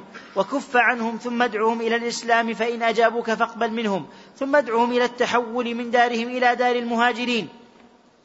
وأخبرهم أنهم إن فعلوا ذلك فلهم ما للمهاجرين وعليهم ما على المهاجرين فإن أبوا أن يتحولوا منها فأخبرهم أنهم يكونون كأعراب المسلمين يجري عليهم حكم الله تعالى ولا يكون لهم في الغنيمة والفيء شيء إلا أن يجاهدوا مع المسلمين فإنهم أبوا فاسألهم الجزية فإنهم أجابوك فاقبل منهم وكف عنهم فإنهم أبوا فاستعن بالله وقاتلهم وإذا حاصرت أهل حصن فأرادوك أن تجعل لهم ذمة الله وذمة نبيه فلا تجعل لهم ذمة الله وذمة نبيه ولكن اجعل لهم ذمتك وذمة أصحابك. فإنكم إن, تخ فإنكم إن تخفروا ذممكم وذمة أصحابكم. أهون من أن تخفروا ذمة الله وذمة نبيه. وإذا حاصرت أهل حصن فأرادوك أن تنزلهم على حكم الله. فلا تنزلهم على حكم الله ولكن أنزلهم على حكمك. فإنك لا تدري أتصيب حكم الله فيهم أم لا. رواه مسلم. ذكر المصنف رحمه الله لتحقيق مقصود الترجمة دليلين فالدليل الأول قوله تعالى وأوفوا بعهد الله إذا عاهدتم الآية ودلالته على مقصود الترجمة في قوله وأوفوا بعهد الله فهو أمر والأمر للإيجاب. وأعظم العهد المستحق للوفاء هو العهد الذي يعطى. على ذمة الله وذمة نبيه صلى الله عليه وسلم. والدليل الثاني حديث بريدة رضي الله عنه قال كان رسول الله صلى الله عليه وسلم إذا أمر أميرا. الحديث بطوله في صحيح مسلم. ودلالته على مقصود الترجمة في قوله وإذا حاصرت أهل حصن فأرادوك أن تجعل لهم ذمة الله وذمة نبيه فلا تجعل. لهم ذمة الله وذمة نبيه فنهاه أن يؤتي أحدا عهدا بذمة الله وذمة نبيه خشية عدم الوفاء بها المتضمن قلة توقير الله وإجلاله وهو قادح في التوحيد. نعم. أحسن الله إليكم. قال رحمه الله فيه مسائل الأولى الفرق بين ذمة الله وذمة نبيه وذمة المسلمين. الثانية الإرشاد إلى أقل الأمرين خطرا الثالثة قوله اغز بسم الله في سبيل الله. الرابعة قوله قاتلوا من كفر بالله. الخامسة قوله استعن بالله وقاتلهم. السادسة الفرق بين حكم الله وحكم العلماء. السابعة في كون الصحابي يحكم عند الحاجة بحكم. لا يدري أيوافق حكم الله أم لا. باب ما جاء في الإقسام على الله. مقصود الترجمة بيان حكم الإقسام على الله والمراد به الحلف على الله. نعم. أحسن الله إليكم. قال رحمه الله عن جندب بن عبد الله رضي الله عنه قال قال رسول الله صلى الله عليه وسلم قال رجل والله لا يغفر الله لفلان. فقال الله عز وجل من ذا الذي يتألى علي ألا أغفر لفلان؟ إني قد غفرت له وأحبطت عملك. رواه مسلم. وفي حديث أبي هريرة رضي الله عنه أن القائل رجل عابد. قال أبو هريرة تكلم بكلمة أوبقت دنياه وآخرته. ذكر المصنف رحمه الله لتحقيق مقصود الترجمة دليلين. فالدليل الأول حديث جند بن عبد الله رضي الله عنه قال قال رسول الله صلى الله عليه وسلم قال رجل الحديث رواه مسلم. ودلالته على مقصود الترجمة من وجهين أحدهما في قوله من ذا الذي يتألى علي ألا أغفر لفلان؟ فإن الاستفهام استنكاري واقع على جهة إنكار مقالته وإبطالها فهي مقالة نكراء باطلة وما كان موافقا لها في وصفها فهو من جنسها. والآخر في قوله إني قد غفرت لك وأحبطت عملك. فذكر مجازاته بالمعاقبة له بإحباط عمله والمغفرة لمن حكم عليه نقيض قصده فإنه حمله اغتراره بنفسه وإدلاؤه بعمله على الله أن يقول ما قال فوقع في قلة الأدب وسوءه مع الله عز وجل فعاقبه الله عز وجل بذلك. والدليل الثاني حديث أبي هريرة رضي الله عنه أن القائل رجل عابد الحديث رواه أبو داود وإسناده صحيح ودلالته على مقصود الترجمة في قوله في تمام الحديث وقال يعني الله للمذنب اذهب فادخل الجنة برحمتي وقال للآخر اذهبوا به إلى النار. وهذا معنى قول أبي هريرة تكلم بكلمة أوبقت دنياه وآخرته أي أفسدت دنياه وآخرته. والقول في حامله على مقالته نظير المتقدم فإنه اغتر بعمله وأدلى به على ربه سالكا سوء الأدب مع جناب الرب فعاقبه الله عز وجل بذلك. نعم. أحسن الله إليكم قال رحمه الله فيه مسائل الأولى التحذير من التألي على الله الثانية كون قوله رحمه الله الأولى التحذير من التألي على الله أي الإقسام عليه تحكما إعجابا بالنفس أي الإقسام عليه تحكما إعجابا بالنفس. وهذا هو الذي أراده المصنف رحمه الله تعالى. أما إن أقسم العبد على ربه لقوة رجائه وقبول المحل فهذا لا بأس به. أما إذا أقسم العبد على ربه لقوة رجائه وثقته بربه وقبول المحل فهذا لا بأس به. وبذلك وردت عدة أحاديث. نعم. أحسن الله إليكم. قال رحمه الله الثانية كون النار أقرب إلى أحدنا من شراك نعله. الثالثة أن الجنة مثل ذلك. الرابعة فيه شاهد لقوله إن الرجل ليتكلم بالكلمة إلى آخره. الخامسة أن الرجل قد يغفر له بسبب هو من أكره الأمور إليه. قال رحمه الله باب, باب لا يستشفع بالله على خلقه. مقصود الترجمة بيان النهي عن الاستشفاع بالله على خلقه. بيان النهي عن الاستشفاع بالله على خلقه. أي طلب الشفاعة به عند أحد من خلقه. أي طلب الشفاعة به عند أحد من خلقه. والنهي للتحريم لأنه يتضمن انتقاص مقام الربوبية. فلا يكون الله عز وجل شفيعا عند أحد من الخلق. نعم. أحسن الله إليكم. قال رحمه الله عن جبير بن مطعم قال جاء أعرابي إلى النبي صلى الله عليه وسلم فقال يا رسول الله نهك نهكت الأنفس وجاع العيال وهلكت الأموال فاستسق لنا ربك فإنا نستشفع بالله عليك وبك على الله. فقال النبي صلى الله عليه وسلم سبحان الله سبحان الله. فما زال يسبح حتى عرف ذلك في وجوه أصحابه. ثم قال ويحك أتدري ما الله؟ إن شأن الله أعظم من ذلك إنه لا يستشفع بالله على أحد. وذكر الحديث رواه أبو داود. ذكر المصنف رحمه الله لتحقيق مقصود الترجمة دليلا واحدا وهو حديث جبير بن مطعم رضي الله عنه. قال جاء أعرابي إلى النبي صلى الله عليه وسلم الحديث رواه أبو داود وإسناده ضعيف. ودلالته على مقصود الترجمة في قوله فاستسق لنا ربك فإنا نستشفع بالله عليك أي نجعل الله شفيعا عندك أن تدعو لنا بالسقيا أي نجعل الله شفيعا عندك أن تدعو لنا بالسقيا.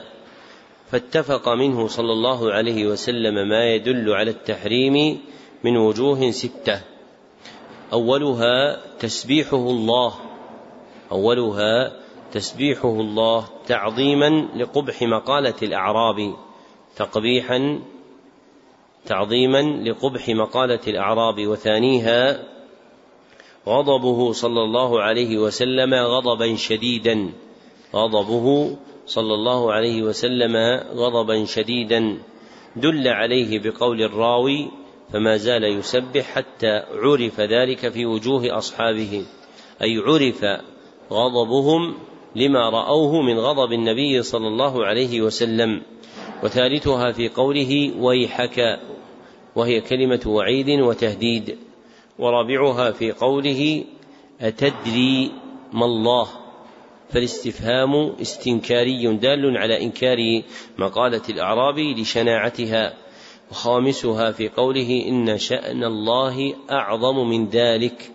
فنزه ربه عن هذه المقالة التي لا تليق بجلاله. وسادسها في قوله إنه لا يستشفع بالله على أحد من خلقه وهو نفي مضمن النهي وهو نفي مضمن النهي للمبالغة في تأكيده فدلت هذه الوجوه الستة على حرمة ذلك وأنه لا يستشفع بالله على أحد من خلقه. وهذا أمر موجود في الناس إلى اليوم بعبارات مختلفة. كالذين يقولون نحن داخلون بالله عليك فمقصودهم نحن مستشفعون بالله عليك فمقالتهم كما قالت الأعرابي التي وردت في هذا الحديث فهي محرمة أشد التحريم. نعم. أحسن الله إليكم قال رحمه الله فيه مسائل الأولى إنكاره على من قال نستشفع بالله عليك الثانية تغيره تغيرا عرف في وجوه أصحابه من هذه الكلمة الثالثة أنه لم ينكر عليه قوله نستشفع بك على الله. الرابعة التنبيه على تفسير سبحان الله. قوله رحمه الله الرابعة التنبيه على تفسير سبحان الله أي أنها موضوعة شرعا لتنزيه الله عن كل ما يليق. لأنها موضوعة شرعا لتنزيه الله عن كل ما يليق. عن كل ما لا يليق. نعم. أحسن الله إليكم. قال رحمه الله الخامسة أن المسلمين يسألونه صلى الله عليه وسلم الاستسقاء. قال رحمه الله باب ما جاء في حماية المصطفى صلى الله عليه وسلم حمى التوحيد وسده طرق الشرك. مقصود الترجمة بيان حماية المصطفى صلى الله عليه وسلم حمى التوحيد من كل ما ينقصه أو ينقضه وسده الذرائع المفضية إلى الشرك. وتقدم نظير هذه الترجمة في قول المصنف باب حماية المصطفى صلى الله عليه وسلم جنب التوحيد وسده كل طريق يوصل إلى الشرك لكن بين الترجمتين فرقا لطيفا. فالترجمة المتقدمة أولا متعلقة بحمايته صلى الله عليه وسلم التوحيد من جهة الأفعال. وهذه الترجمة الثانية متعلقة بحمايته صلى الله عليه وسلم التوحيد من جهة الأقوال. فأراد المصنف أن يجمع بينهما. واضح؟ طيب لو قال قائل لماذا لم يترجم ترجمة واحدة يذكر فيها ما جاء في الأقوال والأفعال؟ الجواب إيش؟ في الأقوال. أحسنت. من وجهين. الوجه الأول أعاده من وجهين.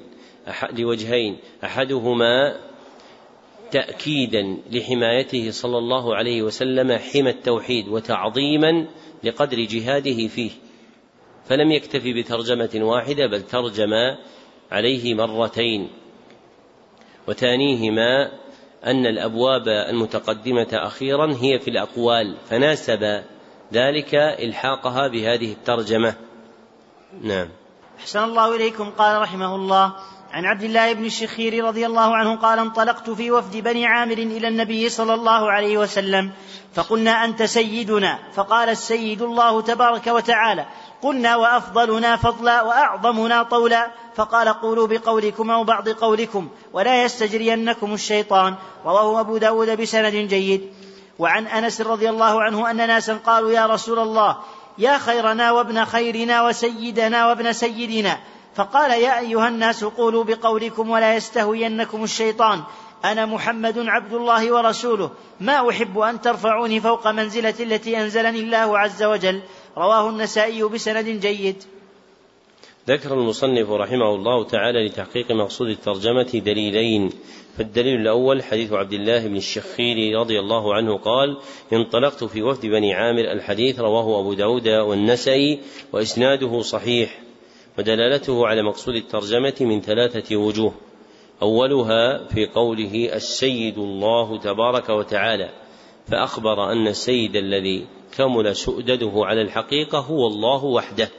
وثانيها في قوله قولوا بقولكم أو بعض قولكم أي ما اعتادته العرب في المخاطبة وعادة العرب في مخاطبة كبرائها عدم المبالغة فيهم.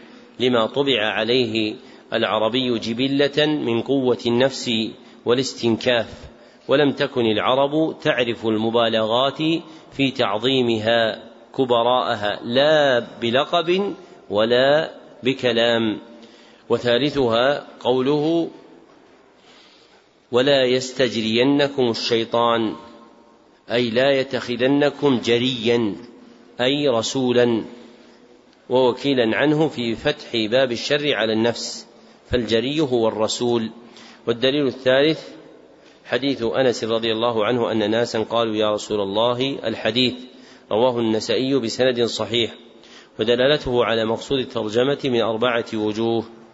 أولها في قوله قولوا بقولكم على ما تقدم بيانه من أن المراد ما اعتادوه من المخاطبة المألوفة عندهم لعظمائهم وهي ترك المبالغة. وثانيها في قوله ولا يستهوينكم الشيطان أي لا يميلن بكم إلى فتح باب الشر على أنفسكم. وثالثها في قوله أنا محمد عبد الله ورسوله. فأخبر عما له من مقام العبودية والرسالة حماية لجناب التوحيد.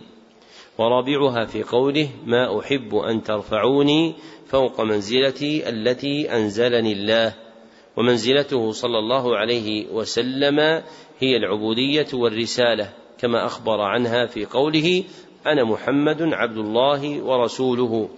وقوله صلى الله عليه وسلم ما أحب يدل على النهي عن رفعه فوق تلك المنزلة. وذلك النهي له درجتان فالدرجة الأولى أن يكون النهي للتحريم أن يكون النهي للتحريم. إذا رفع إلى منزلة تعود على منزلته التي أنزله الله بالإبطال. إذا رفع إلى منزلة تعود على منزلته التي أنزله الله بالإبطال. كأن يرفع إلى مرتبة كونه إلها أو كونه ملكا وليس بشرا. فإن هذا يعود على منزلته التي هو فيها بالإبطال فيكون محرما وقد يكون كفرا فيكون محرما وقد يكون كفرا. وثانيها أن يكون النهي للكراهة أن يكون النهي للكراهة. إذا رفع إلى منزلة لا تعود على منزلته التي أنزله الله عز وجل بالإبطال لكن تخالف أمره في عدم الإطراء. لكن تخالف أمره في عدم الإطراء. كان يمدح بوجه كذب لا يصح. نعم. أحسن الله إليكم قال رحمه الله فيه مسائل. الأولى تحذير الناس من الغلو. الثانية ما ينبغي أن يقول من قيل له أنت سيدنا. الثالثة قوله لا يستجرينكم الشيطان مع أنهم لم يقولوا إلا الحق. قوله رحمه الله الثالثة قوله ولا يستجرينكم الشيطان مع أنهم لم يقولوا إلا الحق أي في قولهم سيدنا وقولهم وابن سيدنا فهو صلى الله عليه وسلم سيدهم لأنه سيد ولد آدم جميعا وهو صلى الله عليه وسلم ابن سيدهم يعني إبراهيم عليه الصلاة والسلام فإن العرب مع اختلاف قبائلها كانت تنتسب إليه وتجعله أبا لها فهو سيد العرب جميعا. نعم. أحسن الله إليكم. قال رحمه الله الرابعة قوله ما أحب أن ترفعوني فوق منزلتي. قال رحمه الله باب ما جاء في قول الله تعالى وما قدر الله حق قدره والأرض جميعا قبضته يوم القيامة والسماوات مطويات بيمينه سبحانه وتعالى عما يشركون. مقصود الترجمة بيان عظمة الله الموجبة تقديره والقيام بتوحيده بيان عظمة الله. الموجبة تقديره والقيام بتوحيده. وختم المصنف بهذه الترجمة للإعلام بأن فقد التوحيد سببه عدم توقير الله وتعظيمه. ومن بدائع هذا الكتاب ابتداء المصنف وانتهاؤه بذكر موجب التوحيد اولا وبذكر موجب فقده آخرا. بذكر موجب التوحيد أولا وذكر بذكر موجب وجوده أولا وذكر موجب فقده آخرا. فموجب وجود التوحيد أولا هو ما ذكره من الآيات والأحاديث الدالة على وجوبه وموجب فقده آخرا هو عدم إعظام الله وتوقيره نعم. أحسن الله إليكم قال رحمه الله عن ابن مسعود رضي الله عنه قال جاء حبر من الأحبار إلى رسول الله صلى الله عليه وسلم فقال يا محمد إنا نجد أن الله يجعل السماوات على إصبع والأرض والأرضين على إصبع والشجر على إصبع والماء على إصبع والثرى على إصبع وسائر الخلق على إصبع. فيقول أنا الملك فضحك النبي صلى الله عليه وسلم حتى بدت نواجذه. تصديقا لقول الحبر ثم تصديقا لقول الحبر ثم قرأ. وما قدر الله حق قدره والأرض جميعا قبضته يوم القيامة. يصح الآية. يصح في الحبر والحبر بالفتح والكسر نعم. أحسن الله إليكم. وفي رواية لمسلم والجبال والشجر على إصبع ثم يهزهن فيقول أنا الملك أنا الله. وفي رواية للبخاري يجعل السماوات على إصبع والماء والثرى على إصبع وسائر الخلق على إصبع. أخرجاه ولمسلم عن ابن عمر رضي الله عنهما مرفوعا يطوي الله السماوات يوم القيامة ثم يأخذهن بيده اليمنى ثم يقول أنا الملك أين الجبارون أين المتكبرون؟ ثم يطوي الأرض ثم يطوي الأرضين السبع ثم يأخذهن بشماله ثم يقول أنا الملك أين الجبارون أين المتكبرون؟ وروي عن ابن عباس رضي الله عنهما قال ما السماوات السبع والأرضون السبع في كف الرحمن إلا كخردلة في يد أحدكم؟ وقال ابن جرير رحمه الله حدثني يونس قال أنبأنا ابن وهب قال قال ابن زيد قال حدثني أبي قال قال رسول الله صلى الله عليه وسلم ما السماوات السبع في الكرسي إلا كدراهم سبعة ألقيت في ترس. وقال قال أبو ذر رضي الله عنه سمعت رسول الله صلى الله عليه وسلم يقول ما الكرسي في العرش إلا كحلقة من حديد ألقيت بين ظهري فلاة من الأرض. وعن ابن مسعود رضي الله عنه قال بين السماء الدنيا والتي تليها خمسمائة عام وبين كل سماء خمسمائة عام وبين السماء السابعة والكرسي خمسمائة عام وبين الكرسي والماء خمسمائة عام والعرش فوق الماء والله فوق العرش لا يخفى عليه شيء من أعمالكم. أخرجه ابن مهدي عن حماد بن سلمة عن عاصم عن زر عن عبد الله ورواه بنحوه المسعودي عن عاصم عن أبي وائل. عن عبد الله قاله الحافظ الذهبي رحمه الله تعالى قال وله طرق. وعن العباس بن عبد المطلب رضي الله عنه قال قال رسول الله صلى الله عليه وسلم هل تدرون كم بين السماء والأرض؟ قلنا الله ورسوله أعلم. قال بينهما مسيرة خمسمائة سنة وبين كل سماء إلى سماء مسيرة خمسمائة سنة وكثف كل سماء مسيرة خمسمائة سنة وبين السماء السابعة والعرش بحر بين أسفله وأعلاه كما بين السماء والأرض. والله تعالى فوق ذلك وليس يخفى عليه شيء من أعمال بني آدم. أخرجه أبو داود وغيره. ذكر المصنف رحمه الله لتحقيق مقصود الترجمة سبعة أدلة. فالدليل الأول قوله تعالى وما قدر الله حق قدره الآية. ودلالته على مقصود الترجمة من ثلاثة وجوه. أولها في قوله وما قدر الله حق قدره أي ما عظموه ما له من التعظيم ففيه إثبات عظمة الله. وثانيها في قوله والأرض جميعا قبضته يوم القيامة والسماوات مطويات بيمينه وهذا دال أيضا على عظمة الله عز وجل. وثالثها في قوله سبحانه وتعالى عما يشركون. فنزه نفسه وقدسها عما يقوله المشركون. وفي ذلك إثبات الكمالات التي أثبتها الله عز وجل لنفسه أو أثبتها له رسوله صلى الله عليه وسلم. والدليل الثاني حديث ابن مسعود رضي الله عنه قال جاء حبر من الأحبار الحديث متفق عليه.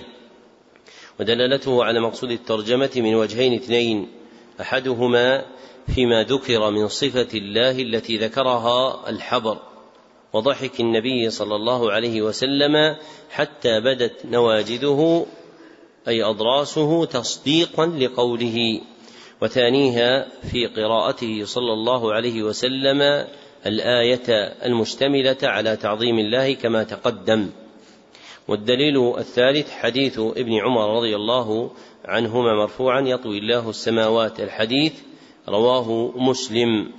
وفيه لفظة شاذة على الصحيح وهي قوله ثم يأخذهن بشماله فالثابت ثم يأخذهن بيده الأخرى ودلالته على موصول الترجمة في قوله تعالى في قوله تعالى في الحديث القدسي أنا الملك أين الجبارون أين المتكبرون وتكرارها عند طي الأرض تأكيد لعظمته عز وجل.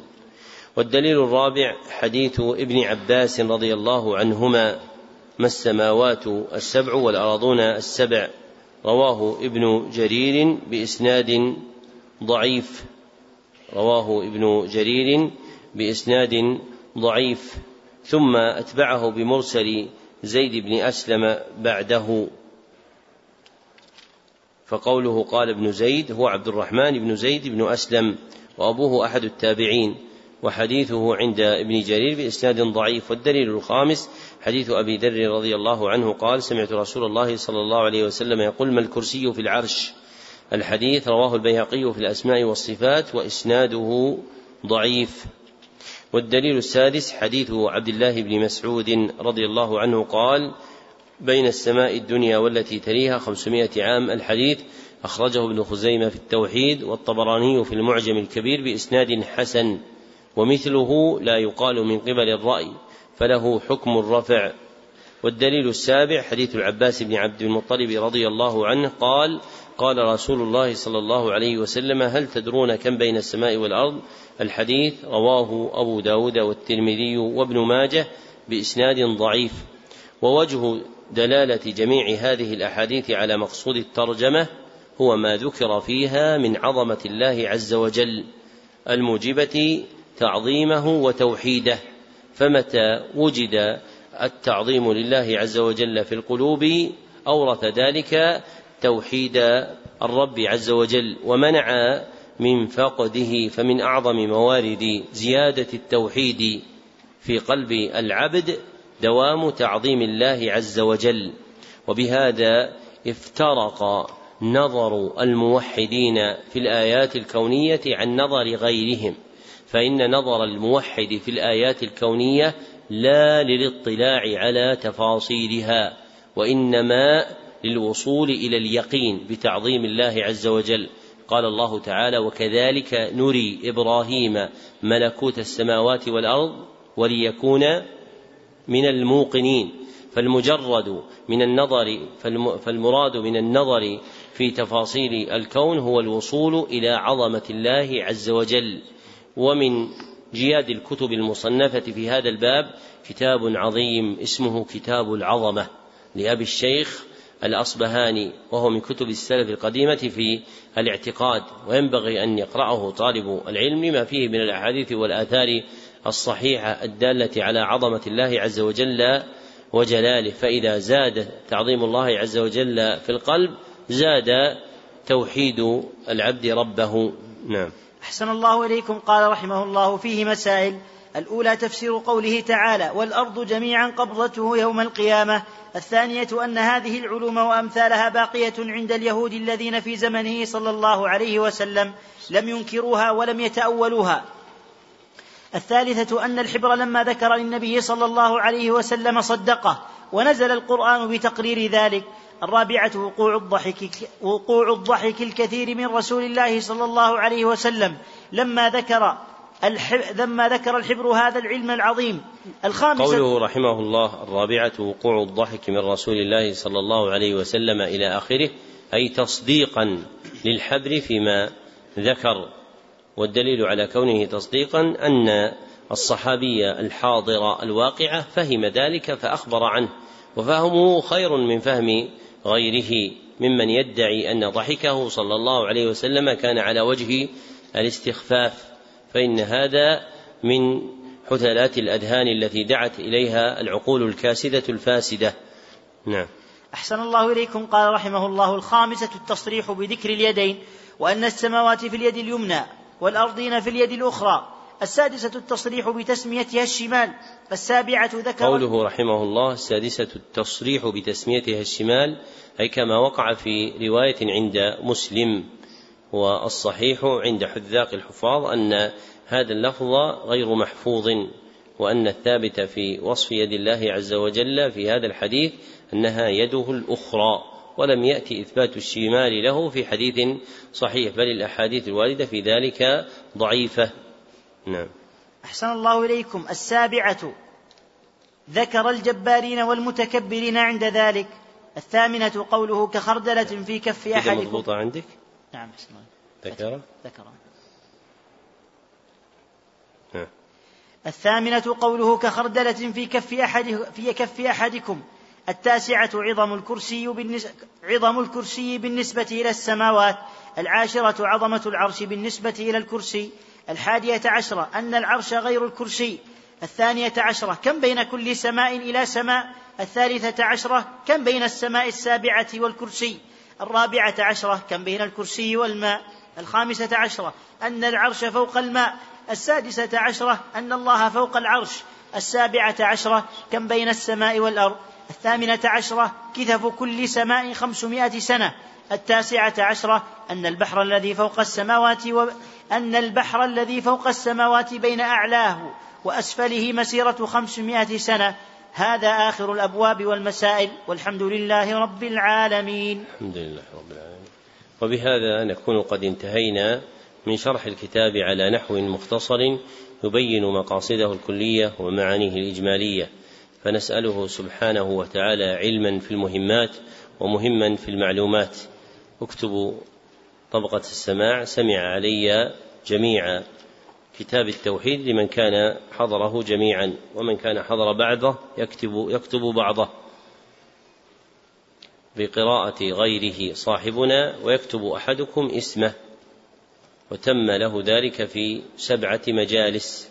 تم له ذلك في سبعة مجالس. فأجزت له روايته عني إجازة خاصة من معين في معين لمعين بإسناد المذكور في منح المكرمات. لإجازة طلاب المهمات الحمد لله رب العالمين. وكتبه صالح بن عبد الله بن حمد العصيمي ليلة ليلة الاثنين السابع والعشرين التاسع والعشرين التاسع والعشرين من شهر صفر سنة ثلاث وثلاثين بعد الأربعمائة والألف في المسجد النبوي بمدينة الرسول صلى الله عليه وسلم. نسأله سبحانه وتعالى أن ينفعنا بما قرأنا. وأن يجعلنا من عباده الموحدين غدا إن شاء الله تعالى بعد الفجر نبدأ في الكتاب الثامن وهو كشف الشبهات. كذا في الجدول. كشف الشبهات. في المحاضرة اللي لي في الفتن وش اسمها؟